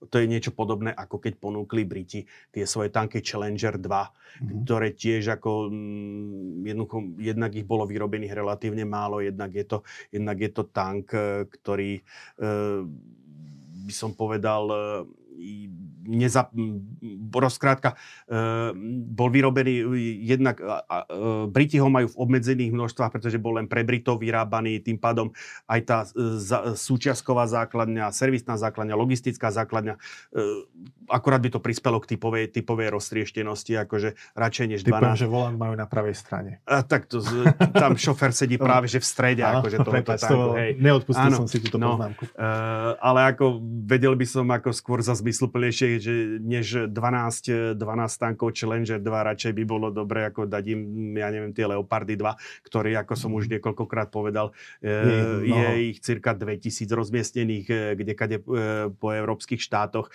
takže vedelo by sa z toho vyskladať nejaké zmysluplné množstvo plus, ja neviem, Ebremsy, ktoré síce áno, tiež sú náročné na logistiku, je to úplne niečo, niečo iné, než na čo sú ukrajinskí tankisti zvyknutí, ale zase tí Američania ich majú uskladniť 3,5 tisíca, takže, takže takisto by mhm. Vedeli poskytnúť nejaké signifikantné množstvo. No, e, toto je ruský prístup, jak som hovoril o lietadle SU-27, tak toto sú deriváty e, tohoto lietadla. SU-27 bol ako čiste stíhač pre vybavovanie vzdušnej nadvlády, ktorý bol ako výrazne výkonovo nadradený aj tým e, našim e, MIGom 29. Ukrajina SU-27 prevádzkuje stále, má ich a intenzívne ich používa. E, Rusi vo vývoji týchto lietadiel pokračovali. Hore je SU-30, čož je, dá sa povedať, ruský pokus zase o to multipurpose lietadlo, to je ako stíhač stíhací bombardér.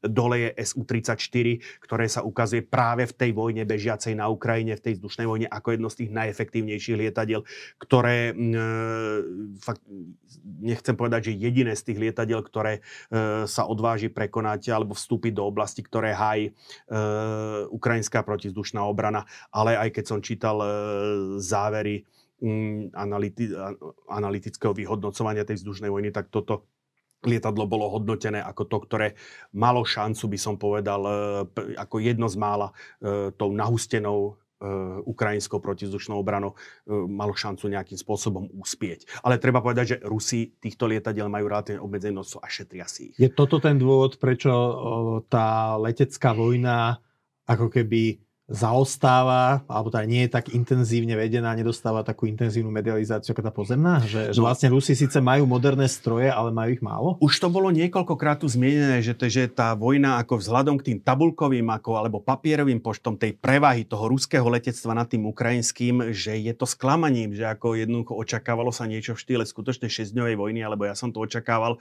že to jednoducho to ruské letectvo jednoducho udusí. To ukrajinské letectvo, nič, to, nič čoho takého sme neboli svetkami, ani ani v tých prvých dňoch, nie je to už teraz. Ja, sa môžem len dohadovať, e, buď je to problémom ako s udržiavanie technického stavu, že v tých 90. rokoch ako si celé tie ruské ozbrojené sily prešli obrovskou krízou. Zdál sa na v polovici 2000 rokov, e, najmä po, pár rokov po nástupe prezidenta Putina, že táto kríza je prekonaná, ale táto vojna, ktorá práve prebieha, ukazuje, že zrejme to bolo len prekryté e, nejakým vonkajším dojmom, že tie problémy, či už e, s dostupnosťou lietadiel, alebo s e, dostupnosťou pilotov, potrebne, potrebné, potrebného množstva vycvičených pilotov s potrebnými schopnosťami. E, jednoducho v tomto, tento, tento problém e, zdá sa, že Rusi nedokázali prekonať. Otázka je samozrejme, či za tú dobu ten rok toho vedenia tých operácií, kde evidentne a zámerne jednoducho minimálne od niekedy od mája, kde ustali jednoducho tie prieniky, tie pokusy preniknúť ruského, ruským letectvom cez ten, cez ten val tej ukrajinskej protizdušnej obrany, či, to, či je to skutočne len východisko z núdze, alebo či tým sledujú nejaký zámer, že jednoducho šetria tie síly k nejakej, k nejakej generálnej ofenzíve, o ktorej sme hovorili uh, aj teraz na začiatku našej relácie, že tí, čo, či to, čo vidíme pri Vuhledare, respektíve pri Bachmute, je už začiatkom tejto ofenzívy. Ak áno, keď sa k tomu vrátim jedným slovom, tak potom ako, ale ono to naznačuje, že tí Rusi sa ne, neboli schopní nejako poučiť zo svojich chýb, pretože idú na to presne tým istým spôsobom, ktorý už rok dozadu v podstate neúspel tou hrubou silou, bez nejakej koncentrácie síl, zase ako spojený s tým, trieš, s tým trieštením prostriedkov, bez tej potrebnej, by som povedal, technickej, e, technickej podpory alebo tej palebno-technickej podpory. Uvidíme, či je to, či je to len nejakým, či, či toto je to, čo, čo e, skutočne je tá ofenzíva, alebo či je to len nejaký prolog. A ofenzívy. toto je to najmodernejšie, čo ruské letectvo má, lebo ja už ano. teraz vetrím, že v diskusii nám niekto povie o nejakom experimentálnom type ruského mm. bojového lietadla, ktorý možno na 9. E, mája ukázali na Červenom námestí ale a, a že to bude ten zázrak, to bude ten game changer. Takže hovoríme tu o stíhacích bombardovacích, respektíve ešte prídeme k bitevným lietadlám, pretože ako momentálne sme vyleteli skutočne do veľkých výšok pôsobenia týchto zbraní a e, v rýchlostných oblastiach sme okolo 2 machy, my sa ešte vrátime naspäť ako e, k tej zemi. V tej oblasti stíhacích bombardovacích lietadiel keď neberieme nejaké experimentálne typy a tak ďalej, je toto skutočne SU-34 to najmodernejšie, čo Rusi môžu nasadiť. Dobre. SU-57 a podobne, to by som v tejto chvíli, e, to by som neriešil a MiG-31 a ostatné, to sú, to sú ťažké prepadové stíhače, to, do tejto, to je iná téma, to nie je táto Dotkneme sa ešte vrtulníkov? Samozrejme, pretože ja hovorím, tak, jak sme vyšli hore, ešte spomeniem, samozrejme, e, tak ako SU-34, ešte sa vrátim, to je to, toto lietadlo e, fungovalo, funguje ako náhrada postupne vyraďovaných SU-24, e, čože hovorím, toto je derivát SU-27, Američania išli podobnou cestou, to, je to F-15 Strike Eagle, ktorý e, slúži ako náhrada, to je takisto ako e, stíhacie bombardovacie útočené lietadlo, ktoré slúži, e, ktoré momentálne nahradzuje, e, alebo už nahradilo e, lietadla F-111. Ale hovorím, sme v tých veľkých výškach, veľkých rýchlostiach. F-15 hovorí, že to je modernejšia stíhačka asi než F-16 a má nižšie číslo. E, tak boli zavádzané postupne akože do výzbe. To najmodernejšie F-22 a teda to má zase vyššie číslo, že? No ale tu je F-15E. Mm-hmm. Takže to je zase ako vývojová, to je zase počet, počet modifikácií. Okay, ako okay. Ne, nedá sa, ne, laická otázka. Nedá ktorá... sa, úplne, nedá sa úplne riadiť tými číslami, akože eh, jednak ako áno, F-15, tá prvá verzia bola eh, v podstate bola zaradená do výzbroje o niečo skôr, než, než ako F-16, ale tam je, tam je skutočne je to minimálny rozdiel. Respektíve e, pri tom pridelovaní čísel tá F-15 prebehla, pre, predbehla tú F-16, ale ako e, potom už nasleduje to A, B, C, D a tak ďalej. V zásade, v zásade platí jednoducho, že e, Ačko, Cčko, e, A, C, a no Ečko v tomto prípade nie, ale Ačko, Cčko zvyčajne bývajú tie jednomiestne, e, Bčko, Dčko bývajú, bý, bývajú dvojmiestne, povedzme, pri, platí to hm. pri tých, e, pri tých Mirážach, e, pri tých F-16, tam je, tam je to trošičku iné, tam tie čísla skutočne nasledujú za sebou, teda písmena. A F-22, F-35? F-22, F-35, to sú potom zase ako, to sú, to sú, to sú štíhačky, to sú ako F-22 je v podstate nasledovník tých stíhacích variant F-15, F-15C, a, a podobne. Uh, F-35 je, by som povedal, ideový následovník uh, zase skôr tej F-16, ten, uh, to multipurpose lietadlo. Ale hovorím, mm-hmm. to sú, to sú už už som, priznám sa, toto som už tu nerozvíjal ako do tých úplne najmodernejších, do tých úplne Tam by sa možno aj hodila niekedy Lebo, v budúcnosti osobitná... Hej, áno, Ty F30, F35, ako tú F15 som sem dal ako, ako ilustráciu. Áno, mohol som dať F35, teraz si to, teraz si to uvedomujem.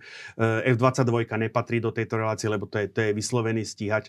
Nič menej, eh, aj keď sa bavíme o povedzme tomu, čo môže byť poskytnuté na tej Ukrajine, tak končíme pri týchto, eh, tak to je skutočne to tornádo, bolo, bol mm-hmm. spomenutá Miráž, aj keď hovorím, tam je tá problematickosť tých malých počtov a najpravdepodobnejšie je to F16 a už teraz nehovorím, ktorá, ktorá F16C a nehovorím ktorý blok, mm-hmm. ktorá podvarianta to je. No a teda, e, keď sa bavíme o vzdušných strojoch na boisku, tak e, nemôžeme obísť ani vrtulníky, skúsme aspoň ano, ich no, spomenúť. No, hovorím, vyleteli sme do tých veľkých výšok, veľkých rýchlostí, e, prízemné, prízemné výšky a samotnú tú vzdušný priestor nad boiskom opanovali počnú s vietnamskou bojnou vrtulníky, tu konkrétne UH-1 Irokes. E, problém bol, ako, e, že tie vrtulníky, alebo e, bolo potrebné podporovať e, väčšou palebnou silou tú pechotu, tak došlo, k, by som povedal, k prevratnému, prevratnej inovácii, že z tohto vrtulníka, ktorú tu vidíme, zásadnou konštrukčnou úpravou vznikol vrtulník AH-1 Cobra, čo je prvý bitevný vrtulník hodný toho mena. Mm-hmm. Tú premiéru si odbil práve v vojne vo Vietname Rusi na to, alebo Sovietský zväz eh, išiel na to trošku podobne, eh, akurát o dimenziu väčšou váhou. E, toto je prosím vrtulník Mi-17. Mm. E, priam by som povedal v konfigurácii, aký bol používaný vo Vietname s prídavným pancierovaním. Vo Vietname, v Afganistane. V Afganistane, pardon. E, s prídavným pancierovaním a s pilónmi, ktorými slúžili k podvesenej, podvesenej výzbroji, treba povedať po hrychu, len neriadené, len neriadené rakety. Mm-hmm. Tak, a vzniklo z toho Mi-24. Legenda. Áno, dá sa povedať legendár, legendárny, heli, legendárny vrtulník. E, prezývali, prezývali ho tiež lietajúce BVP.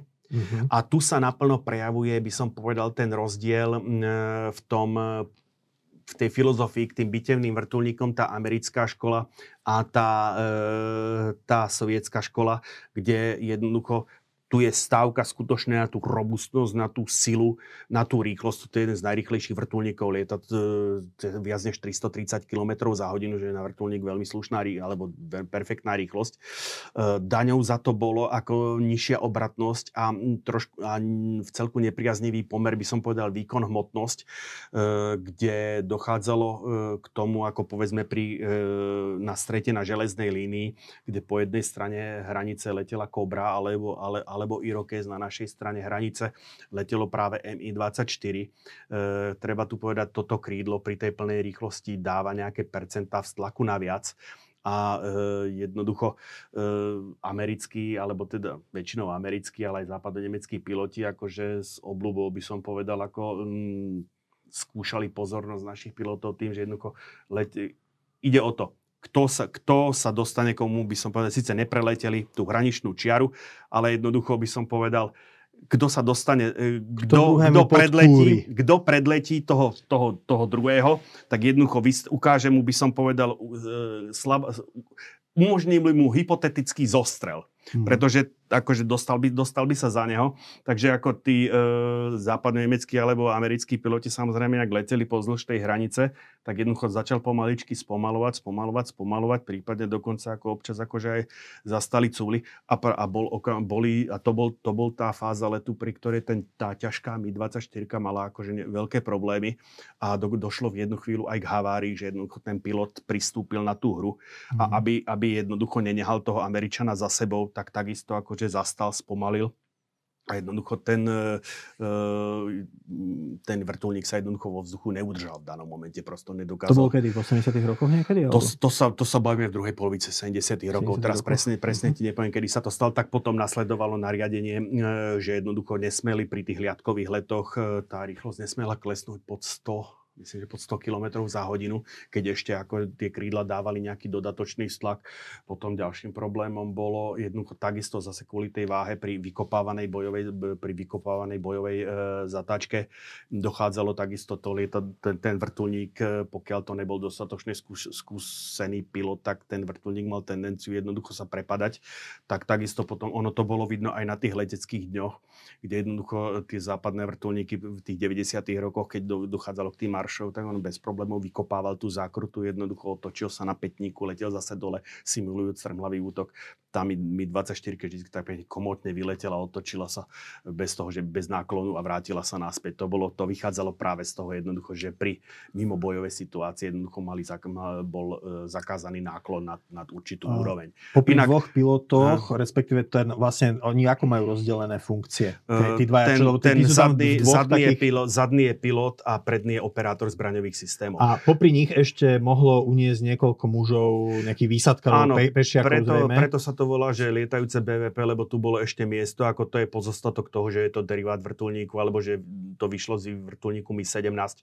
Tu ešte bolo možné previesť, previesť niekoľko vojakov, dá sa povedať plný zbroj. Ono sa to, bolo to mimoriadne výhodné, využívané pri, e, povedzme, vo Vietname, e, zase vo Vietname, v, v Afganistane. A Afganistan bol so, áno, Vietnam hej, Sovietskeho zväzu. No, e, kde jednoducho ako pri záchrane, ako alebo vyprosťovaní, e, najmä pri záchrane zostrelených pilotov vo chvíli, keď sa ho podarilo e, hliadkujúcej, hliadkujúcemu roju vrtulníkov ako objaviť, tak jednoducho okamžite ho mohli naložiť. Ale tam bol zase problém, že v, tých, v tom členitom teréne toho Afganistanu to, táto Mi-24 síce mala obrovskú palebnú silu, akože vzbudzovala veľký rešpekt, ale v tom, v tom členitom teréne, kde ako často lietala údolí, údoliami, kde tie hrebene boli Veľmi... vyššie, vyššie než, než, než sa nachádzal ten samotný vrtulník, vo chvíli ako náhle e, preletel tie pozície Mujahidinov, tak zase od, odkryla sa zadná polosféra, ktorá ako bola tým pádom nechránená. E, Stingre, ako sa ukázali mimoriadne v tej druhej polovici vojny, sa Stingre ukázali mimoriadne účinné.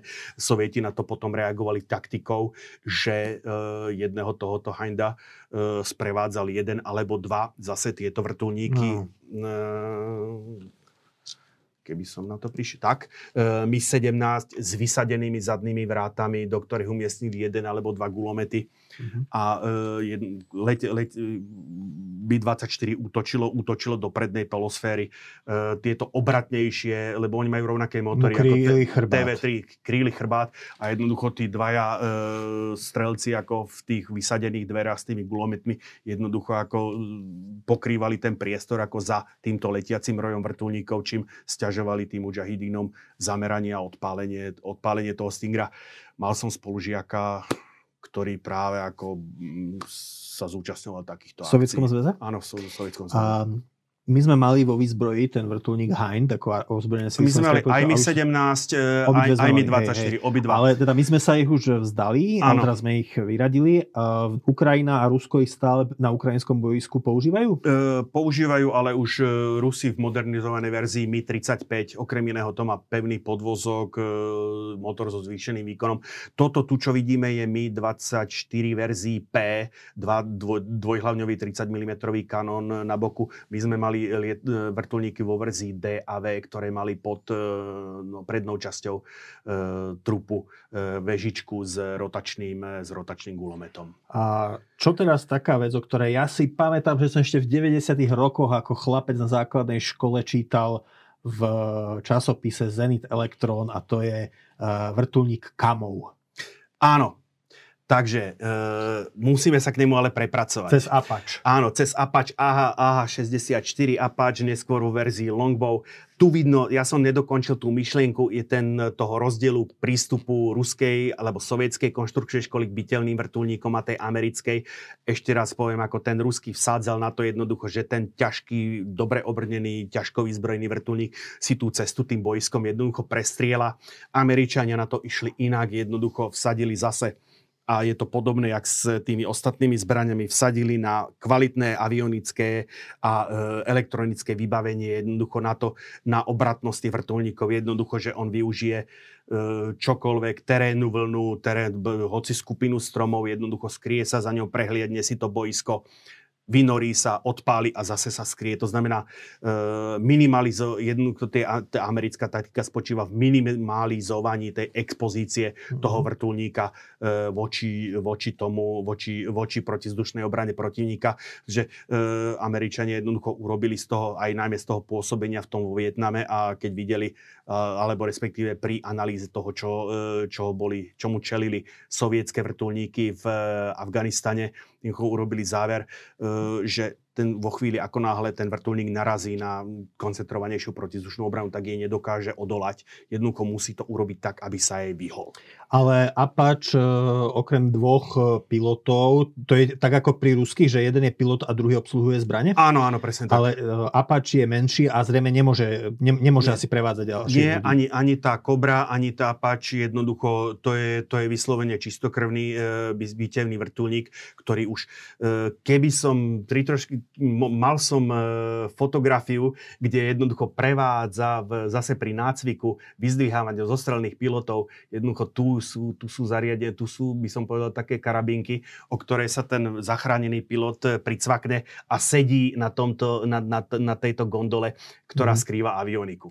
Takže... Ešte keď sa spýtam, tak napravo a naľavo od kabíny to sú prúdové motory? To sú turbohriadelové motory ktoré umožňujú ako väčšiu rýchlosť. Hej? Áno. E, jednak princíp je podobný ako pri klasickom prúdovom, e, prúdovom motore. Keď to vrátim e, k lietadlu, dobre, napríklad tu, kde, e, kde, ten motor, kde ten motor je skrytý, tuto pod krídlom je výstupná, výstupná díza komora s prídavným spalovaním, v tomto prípade konvergentno-divergentná nadzvuková, nadzvuková výstupná díza. Pri turbohriadelovom motore sa tá energia by som povedal, reaktívnych plynov, ktoré udelujú tomu lietadlu pohon.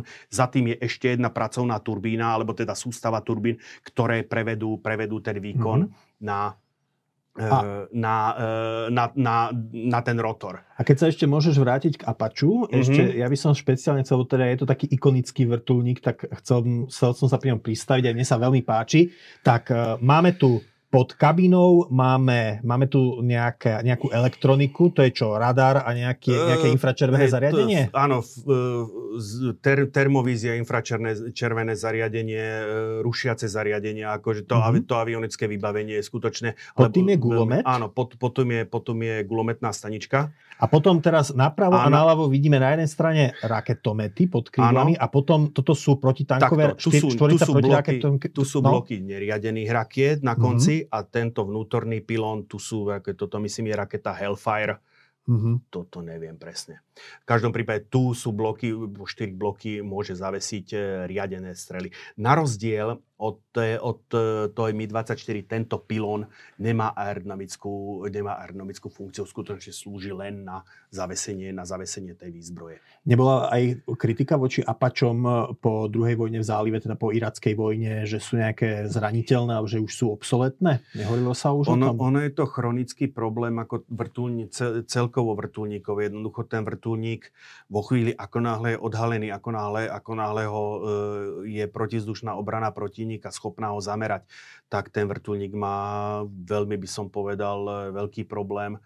Práve preto, že je pomalý a práve preto jednoducho, že kvôli, by som povedal zase toho letecké zariadenie je veľmi citlivé, e, to, ten vrtulník je veľmi citlivý na hmotnosť, takže to, to pancierovanie nedokáže odolať mm-hmm. tým e, protilietadlovým prostriedkom. A teraz už nehovorím o protilietadlových e, strelách, ale aj čiste kanón. Takže z tohto pohľadu preto je ten rozdiel v tej filozofii tých, e, toho, z toho ruskosovietského prístupu, ktorý ako vsádza skôr na tú mohutnosť. Ešte prídeme k Mi-28 a Kamov 52 e, proti, tomu, proti tomu americkému prístupu, ktorý by som povedal, eh, kladie dôraz na to, že nie je spozorovaný alebo vyhýba sa, eh, vyhýba sa tej, to, čo som nazval tej expozícii voči tým eh, prostriedkom a proti vzdušným prostriedkom protivníka. Ono, keď vezmeme aj Afganistan, keď vezmeme aj Vietnam, tie straty vrtulníkov tam boli enormné. Ostatné potvrdzuje to aj ako by som povedal teraz prebiehajúca vojna na Ukrajine, kde e, útok na letisko Hostomel by som povedal skrachoval vo chvíli, ako náhle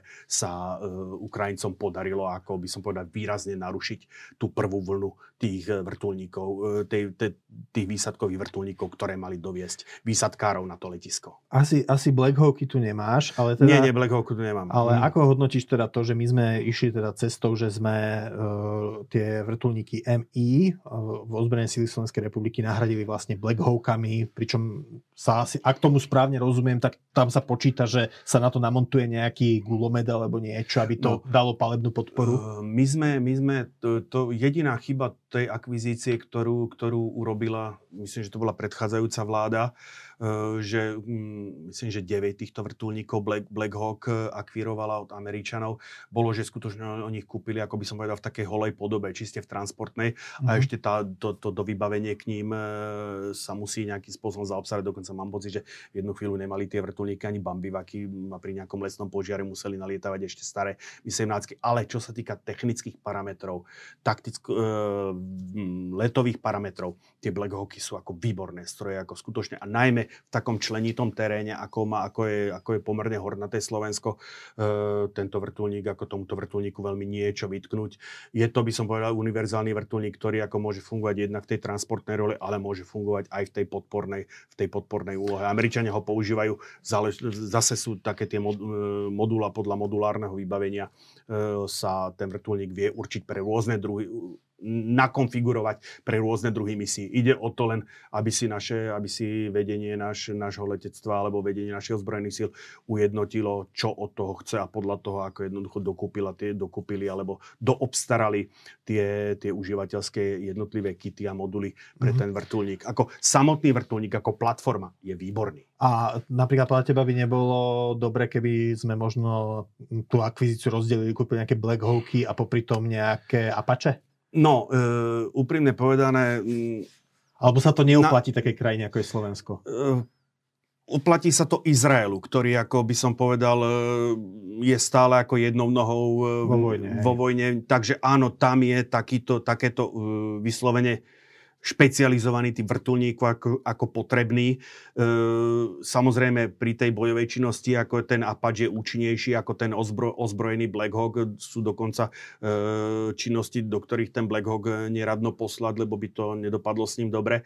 Ale pre e, našu pre, by som povedal, pre, pre, tú, pre naše podmienky, pre naše letectvo, pre naše finančné možnosti, keď to takto poviem, si myslím, že ten Black Hawk je veľmi dobrým riešením. E, bratia Češi idú trošičku inou cestou. Oni ako kupujú, e, berú mm, dva druhy vrtulníkov, mm, Vipera a teda to sú vrtulníky Bell, to je pokračovateľ Cobry, alebo Cobra Z a Viper, teraz presne um, si nepamätám to typové označenie, ale skrátka jeden je transportný, Mm-hmm. Je to práve derivát, derivát alebo pokročilá, pokročilej, pokročilý vývoj vývojová rada, vychádzajúc z toho UH1 Irokez, aj keď dneska je to už úplne, úplne niečo iné zase, mm-hmm. bolo nespravodlivé tvrdiť, že ide o, zastaralé, o zastaralý vrtulník.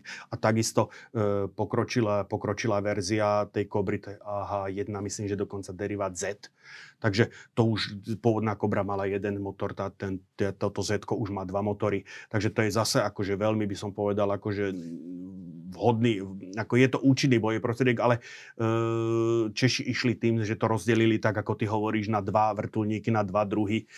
Ja neviem, ako priznám sa. My sme išli nemám... cestou jeden typ a rôzne modulácie. Hej, jeden, my sme išli zatiaľ jeden typ a zatiaľ sme sa ešte k tým moduláciám nerozhúpali, ale Aha. tá cesta je akože otvorená, dá Dobre. sa povedať.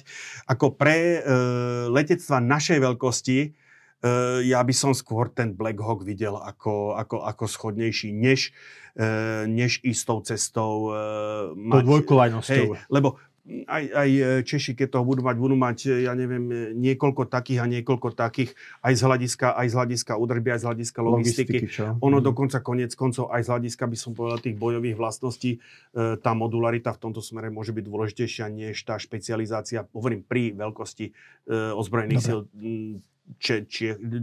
také, ako dosahuje to Česká republika a Slovensko.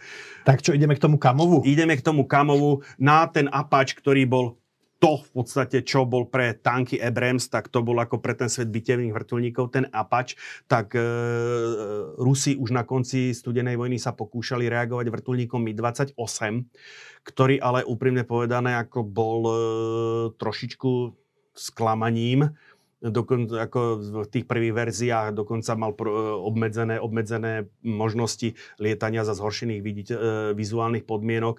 Potom na to reagovala verzia Mi 28N, ktorá už teda mala byť schopná lietať aj, e, aj za tmy a zhoršených meteorologických podmienok. Ale E, do toho prišiel e, vrtulník Kamov K50, respektíve... To je ten nižšie. Áno, to je ten nižšie, respektíve e, to, čo je tu na obrázku, to už je K52, to znamená ďalší vývojový, ďalší vývojový stupeň. Na prvý pohľad vidieť, že na tom vrtulník Kamov nemá chvostovú vyvažovaciu, vyvažovaciu vrtulu, alebo, ktorá je jednoducho považovaná práve za slabú časť týchto pôvodných, týchto tejto, by som povedal, kategórie vrtulníkov, kde je jeden veľký nosný motor a e, vyvažovacia vrtulka k tomu, čož e, je ešte pochádza, by som povedal, z tej prvej generácie vrtulní, teraz neviem presne, či sa to pripisuje Sikorskému alebo Belovi, e, teraz si bleskovo narýchlo nespomeniem, ale to je skutočne to, tá prvá generácia tých vrtulníkov, myslím, že Sikorskému. E, myslím, že Sikorský je autorom toho, toho, tohoto riešenia, ktoré ako sa ukázalo ako najrozšírenejšie po celom svete drvivá väčšina vrtulníkov, ktoré lietajú po svete, má práve túto konfiguráciu, veľký nosný rotor plus vyvažovací, vyvažovacia vrtula. Tá vyvažovacia vrtula vlastne zabezpečuje to, že on letí jedným smerom? E, áno, pretože ako jednoducho vo chvíli, keď sa ten rotor otáča, tak e, podľa zákona zachovania momentu hybnosti ten vrtulník má tendenciu sa otáčať na opačnú stranu. Mm-hmm. Takže od toho je tu práve tá vrtulka, ktorá kladie tomu momentu, momentu hybnosti ako odpor a jednoducho drží ten vrtulník e, v tom smere, v ktorom chce pilot. No a kamov to nemá, ale má namiesto toho no, dve tie veľké áno. vrtule. No a problém je, že vo chvíli, ako náhle tu, je, tu ide od, toho od tých turbohriadelových motorov cez reduktor, ide jednoducho dlhý rotor, ktorý akože samozrejme, keďže je tam tá dl- veľké rameno, tak je samozrejme veľmi, veľmi namáhaný a samozrejme to sa ako technicky ako dá nadimenzovať. Lenže zároveň je práve toto to, to dlhé rameno zdrojom, eh, by som povedal, slabiny alebo zraniteľnosti, kde skutočne stačí e, niekoľko šťastných zásahov, ktoré ten hriadel poškodia. Konca prípadne úplne šťastného stačí jeden, jeden zásah e, na dobré miesto, ja neviem, do nosného ložiska. Jednoducho okamžite dojde ako k poruche e, a táto vyrovnávacia vrtula, vrtulka, vrtula stratí, akože by som povedal, účinnosť, dojde k pádu otáča a ten vrtulník ako okamžite, ako sa začína podľa tej fyziky, mm. akože otáčať, stráca stabilitu a padá. A potom mm. akože, pokiaľ sa to udeje pri malej rýchlosti e, alebo e, malej rýchlosti a blízko zeme, tak to by som to povedal, tak e, ten pilot nemá ani čas, aby jednoducho využil jav, ktorý sa volá autorotácia, to znamená, že ho ten hlavný nosný motor, svojou, hlavný nosný rotor svojou zotrvačnosťou ako udrží, udrží chvíľku vo vzduchu alebo umožní mu ako minimálne riadeno nejakým spôsobom dosadnúť na zem. Vo chvíli, ako náhle toto sa deje, udeje v malých výškach, tak v tej chvíli ten pilot ako už nemá čo s tým spraviť a jednoducho nasleduje havária. Tomuto sa pokúsil zabrániť práve Kamov, ktorý mm, prišiel a mm, jednak je, eh, dlhú dobu sme to videli u ruských námorných vrtulníkov, pretože vidíme, zaberie to menej, menej priestoru, čož pri lodiach, eh, pri priestore hangároch lode je veľmi zaujímavým parametrom. Tak dva vrtuly v tzv. koaxiálne E, sú ose, rotory, rotory nad sebou, tým pádom odpada, ktoré sa točia proti sebe, treba povedať, mm-hmm. tým pádom ten krútivý moment je vyvážený, e, tým pádom odpadá táto chvostová, e, chvostová vrtulka, ktorá má vyslovene tu už len aerodynamický účel, ako funguje ako kormidlo, ako pri, mm. pri klasickom lietadle, ale respektíve výškové kormidlo. Na druhej strane zase ja mám toho, ja s, som zachytil, že ako um, práve takto tento vysoko posadený, vysoko posadený rotor e, s obnaženým súpáčim kolektívneho a cyklického riadenia jednoducho je tiež e, dosť, dosť a pomerne zraniteľný. V každom prípade, ale aby som akože to nejakým spôsobom nedevaloval, ten Kamo 52 je považovaný dneska snad za najvýkonnejší bitevný vrtulník. Mm-hmm. Ale hovorím, tam narážame na Majú tú koncepciu. Ho Rusi, prečo potom ho, sa nestal tak ikonickou zbraňou vojny na Ukrajine, ako sa stal Hind, vrtulník Hind pri vojne v Afganistane? Je to tým, že ho zase Rusi nemajú v dostatočných mm, množstvách? Nemajú ho v dostatočných množstvách a momentálne, a to je zase ten súboj pancier, pancier a kanón a tu sme akože ten vrtulník a, a tie manpad rakety. Mm-hmm. Jednoducho ako tie, tie rakety odpalované z pleca sú dneska už tak výkonné a tak e, sofistikované, že jednoducho ukázalo sa, že mm, majú tieto, aj tieto vrtulníky majú problém sa proti tomu boisku nasýtenému to, to, tejto, tom, týmto druhom zbrane e, presadiť. Uh-huh. Takže preto ako videli sme niekoľko, nie, nie, tie, niekoľko, by som povedal, situácií takýchto zostrelov, videa, videa koli, e, koluje po internete, kde jednoducho pilotka mu 50 si trošku nedal pozor, ako trošku troš, nadletel terénu vlnu. V tom momente okamžite akože ho zasiahla raketa. Jednoducho to hovorím, to boisko na tej Ukrajine je tak nasýtené týmito prostriedkami, že ako, že ty si hovoril o obsoletnosti tanku. Ja hovorím to skôr ako navádza k tomu, že s tými bitevnými vrtulníkmi, ako nad nimi sa asi e, zmráka. Že Čo by zase hovorilo, že ako ozbrojené sily Slovenskej republiky sú celkom prezieravé v tej multifunkčnosti, no, že, tak, že či tou cestou toho, toho mm, Black Hawku. Hej, pretože ako hovorím skutočne, ako vo chvíli, ako náhle, ako náhle mm, je to boisko, na tom boisku sa vyskytujú tie z pleca odpalované rakety, ktoré sú dneska, to je už dneska úplne niečo iné. Tá sofistikovanosť tých rakiet e, je na inej úrovni, než tomu bolo počas vojny v Afganistane. Už, a vtedy už dokázali ako výrazne, ako by som povedal, narušiť tú vzdušnú, ruskú, vzdu, sovietskú vzdušnú hegenemóniu. Takže tí v dnešných podmienkach tie... Mm, kam, aj tie kamovy majú veľký problém. Aj keď na druhej strane poznáme zase ďalšie akože táto vojna je teda známa tým, že ako každý, každý filmuje, každý sníma a potom to vyššie, vyššia na internet. Je niekoľko prípadov, kde ten kamov dostal zásah, ale zase odolnosť tej konštrukcii bola natoľko, ako že by som povedal, robustná a uževnatá, že síce e, ten vrtulník ako bol fatálne poškodený, ale pilot ho dokázal bezpečne dotiahnuť na zem a jednoducho odišiel z toho vrtulníka. Vrtulník bol zničený, ako, alebo teda keby, keby bol s ním sa dotiahol možno e, k vlastným jednotkám, bol by ešte opraviteľný, tak to padol ako do rúk Ukrajincom, ktorí potom tie zábery zverejnili, ale jednoducho posádka vyviazla, pretože ho ochránila práve tá robustná konštrukcia toho vrtulníka a odolnosť, odolnosť toho stroja. Mm, položím ti takú otázku e, založenú na sledovaní filmov o Rambovi a iných podobných ano. filmov, že e, keď e, si vojak, ktorý má povedzme samopal a strelíš priamo do toho skla, kde je pilot, to sklo e, prestrelíš, alebo je to nejaké plexisklo, ktoré nemáš šancu prestreliť? Že, že môžeš zostreliť takýto vrtulník tým, ak nejakou proste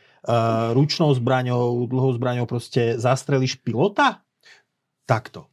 Toto čelné sklo je pancierové. To akože bežným samopalom ako neprestrelíš. Mm-hmm. Ale povedzme slabina, vrátim sa k tým, k Hindom. Toto sklo je pancierované, ale toto je už plexibublina. Mm-hmm. Takže stávalo sa a práve to bol problém, ako, ako, prečo mi hovoril aj ten môj spolužiak. Ktorý bol príslušníkom ako námornej pechoty z okolností tiež e, nasadený v Afganistane, že keď sme sa bavili, tak on hovoril, že jednoznačne, ako keď, keď mal možnosť, tak dával prednosť e, presúvať sa ako MI-17, alebo teda tá, tie MI-17 sa tešili, by som povedal, väčšej. Čiže tie e, staršie, hej? Áno, tie, tie by som povedal ľahšie, menej, mm-hmm. menej pancierované, práve kvôli svojej obratnosti práve, a práve kvôli tomu, že tieto Mi-24 automaticky priťahovali ako magnet, ako palbu mujahidínov. A s obľubou, ako oni využívali to, že nehali, to, nehali ten vrtulník ako preletieť a pálili práve zo zadu ako do týchto plexisiel, ktoré nemali tú balistickú odolnosť. Hmm. Takže ako v tomto bol, ako a oni to ukazujú, teraz nechce zrovnať mujahidínu Ukrajincov, ale on tá bránená strana dosť často vie, ako ktorá sa cíti v nevýhode, e, preukázať veľkú invenciu ako v e, tom bránení sa, alebo v, v, v, v nachádzaní, v nachádzaní, stránok, nachádzaní slabých stránok Takže hovorím, na to potom vymysleli tú taktiku, že jeden hin bol vždycky krytý jedným alebo dvomi e, tými vrtulníkmi Mi-17 a, hovorí, a on, on, on sa hovorí, že keď si mal teda vybrať, akože, lebo pokúšali sa, hovorí, že experimentovali aj s tým, že tu dali do, do dverí dali gulomet a tak ďalej, ale tam bol potom problém, e, že pokúšali sa páliť do, e, do stran, ale hovorí, že bol problém jednoducho ten hin, že nemal tú obratnosť, takže z tohto pohľadu ako jednoznačne ako e, preferovali tú Mi 17. Dobre, uh, skúsme to nejak ešte uzavrieť. No, teda. ešte, ešte, sme no, jednu, ešte sme jednu kategóriu Dobre? vynechali. Dobre, no, poď. no pretože ako, jak, sme, jak sme začali, akože, že ten vrtulník ako má problémy s tou rýchlosťou, tak došlo k tomu, mm. že a zase sme pri tom, pri tej, pri, pri tom, pri, tý, pri tom americkom metodickom prístupe. To hore, prosím pekne, to je lietadlo Fairchild A10 Thunderbolt 2, mm-hmm. medzi, e, ale prezývaný Warthog, mm-hmm. prasa, prasa mm-hmm. bradavičnaté. A tu, vidí, tu vidíme práve Rotačný ako, gulomet vpredu, Áno, že? jednak 30 e, mm rotačný Gatling.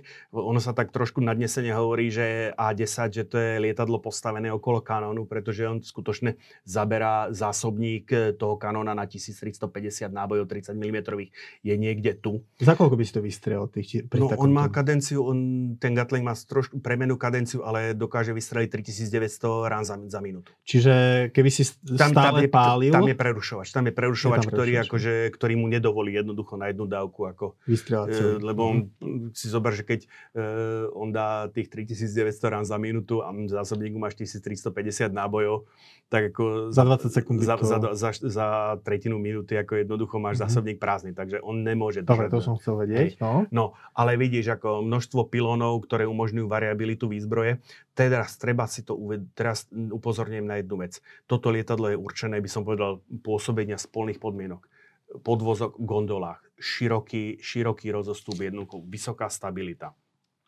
Dolnoplošník, motory umiestnené takto na pilónoch. Podotýkam dvojprúdové motory. Dvojprúdové motory, ktoré majú nižšiu teplotu výstupných spalín. E, notabene všimni chvostovú plochu, ktorá je pod, umiestnená pod výstupnou dízou týchto dvoch motorov, ktoré sú ešte k tomu otočené, keby sme mali iný záber trošičku. Evidentne, akože tu sa prijavil ten metodický Ameri- tá, tá metodičnosť toho amerického prístupu. Toto je lietadlo, je trošku popretím pravidla, že len pekné lietadlo lieta krásne, akože no. toto lietadlo nevyzerá moc pekne, ale je to vyslovene účelová konštrukcia, ktorá to, čo zase, už som to niekoľkokrát povedal, to, ako Abrams, by som povedal, obrátil šachovnicu v tom tankovom boji, tak toto, toto lietadlo do značnej miery ako e, prinútilo Rusov opäť vrátiť sa ako e, k, tej, k, tej, k tým svojim šturmovikom. Reagovali na to lietadlom Su-25, ktorý mm-hmm. pre to množstvo závesníkov ako na krídle e, v našom letectve dostal prezivku Hrable. Mm-hmm. Máme ho aj my? Alebo mali sme, mali sme, mali sme ho, mali sme ho aj my. A teraz pozri, široký podvozok, Mm-hmm. Úzky podvozok. Toto ako jednoducho, toto bolo lietadlo, alebo je lietadlo, ktoré veľmi ne, netoleruje chyby pri pristáti. Aj mm. slovenské letectvo o jedno lietadlo prišlo, práve pri, pri pristáti, kde jednoducho sa to pod pilotom rozkývalo a on to už neudržal na tej drahe. Keď, mm. som, keď som e, slúžil na letisku na základni v Trenčíne, tak v hangári, to bola druhá technická letka, ktorá obsluhovala generálny štáb, tak v hangári sme mali práve trup z toho havarovaného, zhavarovaného lietadla, zhavarovaného Su-25. Mm-hmm. Takže on zhavaroval, havaroval to ešte na Trenčianskom letisku. Ďalší problém. E, pre tieto lietadlá sú smrteľným nebezpečenstvom práve tie e, rakety odpalované z pleca. Preto je, to, preto je e, ten motor umiestnený tak, že spredu ho zo spodu kryje hlavné, alebo teda e, hlavné krídlo, ktoré ešte k tomu akože bráni, aby pri tých podmienkach pri lete nízkych nimičkách tesne nad zemou alebo pri vzlete pristáti na polných letiskách alebo len na roštom, na po, roštom potiahnutej ploche jednoducho ten motor niečo nenasal E, výstupnú dízu kryje chvostová plocha, aby jednoducho to maximálne stiažilo tej rakete zameranie, zameranie mm. ktoré sa zameriava infračerveným e, senzorom na teplo vidíme, Rusi jednoducho to riešili, ako by som povedal, e, bez nejakého hlbokého zámy. Jednoducho tie motory pricapli k tomu trupu. Vidíme, ten vstup je pomerne nízko nad zemou, takže e, pri, pro, pri letoch, e, pri vzletoch z neupravených plôch ten motor aj sa stávalo, že dosť často nieč, niečo nasal. Okrem toho, je to dvojprúdový, je to jednoprúdový motor. Tie spaliny nie sú ničím kryté, idú rovno do vzduchu a ešte okrem toho je to jednak, som povedal, jednoprúdový motor, ktoré majú vyššiu teplotu. Víš, takže ako od, pre, pre tú, pre tú e, strelu s infračerveným navádzaním sú, e, by som povedal, e, ľahším cieľom. Áno, Čiže rie... že je lepšie ako to prasa. No, jedno, teda horšie ako to prasa, hej? Jedno, ako jednoznačne, akože je to, akože je to, je to, e, by som povedal, ja tomu hovorím, že práca chvatná, malo platná. Oni vo chvíli, keď sa zjavil toto A10, tak Rusi potrebovali nejak bleskovo reagovať jednoducho. Uh-huh. Takže vzniklo lieto, ktoré nie je zlé. Ale, ale Bavíme sa o ktorom období? E, toto sa bavíme, prosím pekne, o, e, o prvá polovica 80 rokov, mm-hmm. keď sa tieto lietadla zjav, e, tá SU-25 meškala za tou A10 3 alebo 4 roky. Nejak mm-hmm. tak by som to povedal. Uh, nie je to zlé lietadlo a dokonca ako čo sa týka ob, letovej obálky, ja mám dokonca pocit, že akože ten, ak si dobre pamätám, ten SU-25 má ďaleko, by som povedal, t- tú letovú obálku, obálku širšiu, ale tá A10 je vyslovene, hovorí, to je metodicky účelovo akože naprojektované lietadlo. Plus keď sa k tomu pridá ako tá široká škála výzbroje, tak jednoducho je to, uh, je to skutočne veľmi účinná zbraň. Aj keď nepredpokladám, že by ako zrovna toto lietadlo bolo predmetom uh, dodávok ako na Ukrajinu. Toto je vyslovene len demonstrácia toho prístupu. Začali sme tým, tým šturmovikom a kon, za druhej svetovej vojny a končíme tými a ja mám bitevnými lietadlami. ešte jednu, aj keď no. zase na, načiahnem uh, teda to, dĺžku tohto videa len, ale je, mňa úplne že prekvapilo, že Američania v Afganistane využívali lietadlá, ktoré mali tie, tie gunships, ano. ktoré mali proste normálne, že dielo na palube z boku, ktoré z boku pálilo ano. na pozície, na jaskyne tých uh-huh. mujahedinov v horách.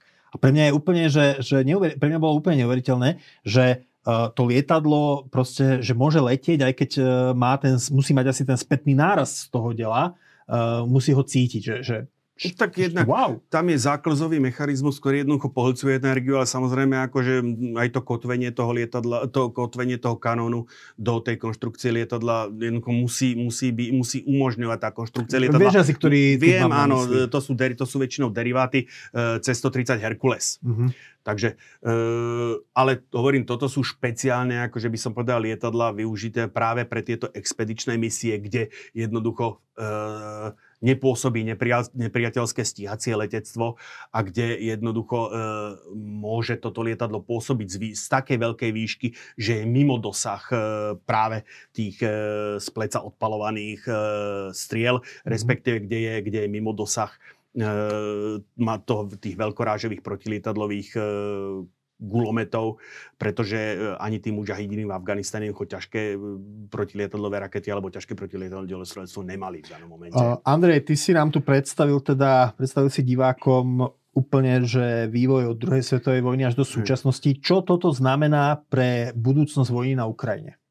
No, letecké práve, vojny. Práve leitmotívom bolo ukázať tie typy lietadiel, o, ktorom, o ktorých e, sa hovorí, že by mohli byť poskytnuté e, bojujúcej Ukrajine. O tom, čo e, ďalej, e, ďalším by som povedal aspektom, bolo ukázať tie lietadlá, ktorými, e, ktoré vedia nasadiť, alebo ktoré nasadzujú do tejto leteckej bitky, alebo do tejto vojny e, ruské vzdušné, rus, ruské sily vzdušno kozmické sily, aby som, aby som sa držal správnej terminológie.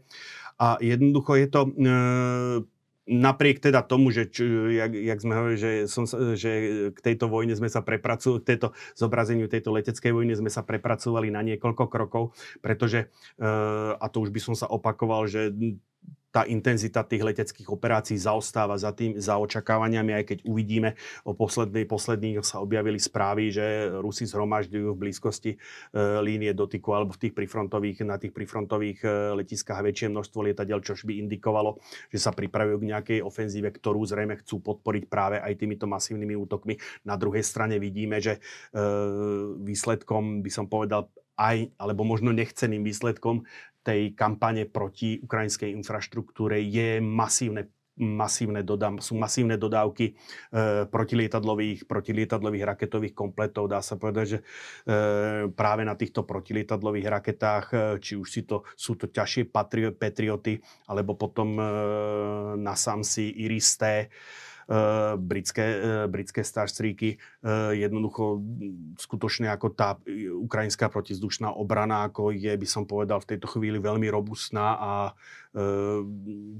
uvidíme, alebo teda e, sám, som, sám som zvedavý, že e, ako to, ako, ako by som povedal, aký ten vývoj tá letecká vojna e, na tej Ukrajine bude mať. Tu treba totiž to povedať, e, možno trošku odbočím, ako a, e, vezmem si jednu, e, jednu vetu z tej témy o tej protizdušnej obrane, ku ktorej, ku ktorej tiež možno časom prídeme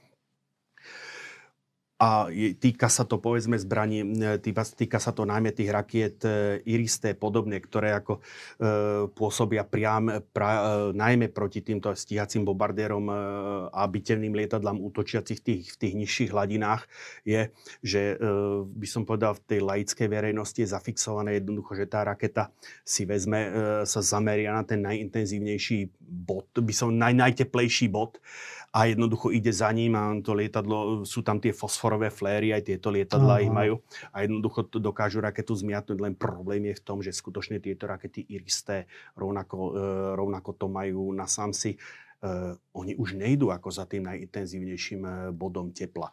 Uh, využíva zase výpočtová technika, komputerizácia. Tá raketa má v pamäti kniho, knižnicu možných cieľov a termo a termických signatúr. Mm-hmm. Takisto má v sebe, ona má program, ktorý, ktorý jednoducho to, čo vidí tá hlavica, tú, ten, tú, tú, termi, tú termickú signatúru, porovná to knižnicou, ktorá jej povie, kde je najslabšie miesto toho lietadla. Takže ju už nejaká fléra ako nezmiatne, pretože jednoducho uh, hmm. tá inteligentná raketa vie, že to je klamný cieľ. Jednoducho zameria, to, zameria tú uh, termickú signatúru, nájde to najslabšie miesto a neochvejne ide za ňou a nejaká fléra ju nezajíma v danom. Čiže ak to zhrniem, na Ukrajine má protiletecká obrana navrh nad letectvom? Momentálne zdá sa, že v tejto chvíli skutočne tie pokročilé systémy, akože a bavíme sa najmä, hovorím o, o, o, tých, o, o tých moderných, ktoré dodali, e, ktoré dodali západné štáty, ako ale samozrejme Ukrajinci používajú ešte aj tie S-300 a systémy KUP. Dokonca Poliaci dodali modernizované systémy S-20, S-125 Neva, ktoré e, počas opotrebovacej vojny, teda medzi 6-dňovou vojnou a Jonkypurskou vojnou, veľmi výrazne by som povedal, potrápili izraelské letectvo. Poliaci to modernizovali, takisto uh, dodali Ukrajincom. Uh, sú tam dokonca Španieli dodali, a teraz si nespomeniem názov, takisto svoj derivát týchto protilietadlových raket. Takže e, síce zase Ukrajinci predkladám, že bojujú s tou veľkou typou roztrieštenosťou, nič menej majú k dispozícii, čo sa týka protizdušnej obrany, asi to najlepšie momentálne, čo sa, čo sa dodať dá. Tam bude zrejme aj tá odpoveď na tú otázku, prečo fakticky od mája tohto roku, od mája minulého roku to ruské letectvo na nejaké prieniky do hĺbky ukrajinského územia rezignovalo a jediné, čo robia, ako v podstate odpalujú jedine tie protizemné rakety alebo e, tie protizemné rakety, už podzvukové alebo nadzvukové, z, hlboké, z, hl, z hlbokého tyla alebo z hĺbky svojho územia a ani sa nepribližujú k dosahu tej ukrajinskej protizdušnej obrany. Posledné slovo, Andrej Žarovský, ďakujem. Ďakujem aj vám, milí diváci, že ste si nás dnes e, zapli, že ste mali naozaj trpezlivosť dostať sa až sem. E, mám pre vás jedno prekvapenie. E, na budúci týždeň porušíme teda náš dvojtýžden, dvojtýždennú pravidelnosť, pretože o pár dní nás čaká prvý rok od ruského útoku na Ukrajinu a pri tejto príležitosti vám s Andrejom pripravíme mimoriadne mimoriadne vydanie, takže porozprávame sa, skúsime sa zhodnotiť ten rok, skúsime sa pozrieť aj na vaše rôzne otázky, ktoré nám dávate v diskusiách, e, zodpovedať ich a ja sa teda teším na naše ďalšie stretnutie. Aby ste teda toto video nezmeškali, dajte nám like a stante sa odoberateľami kanála Postoj TV. Dovidenia na budúce. Dovidenia, všetko dobré prajem.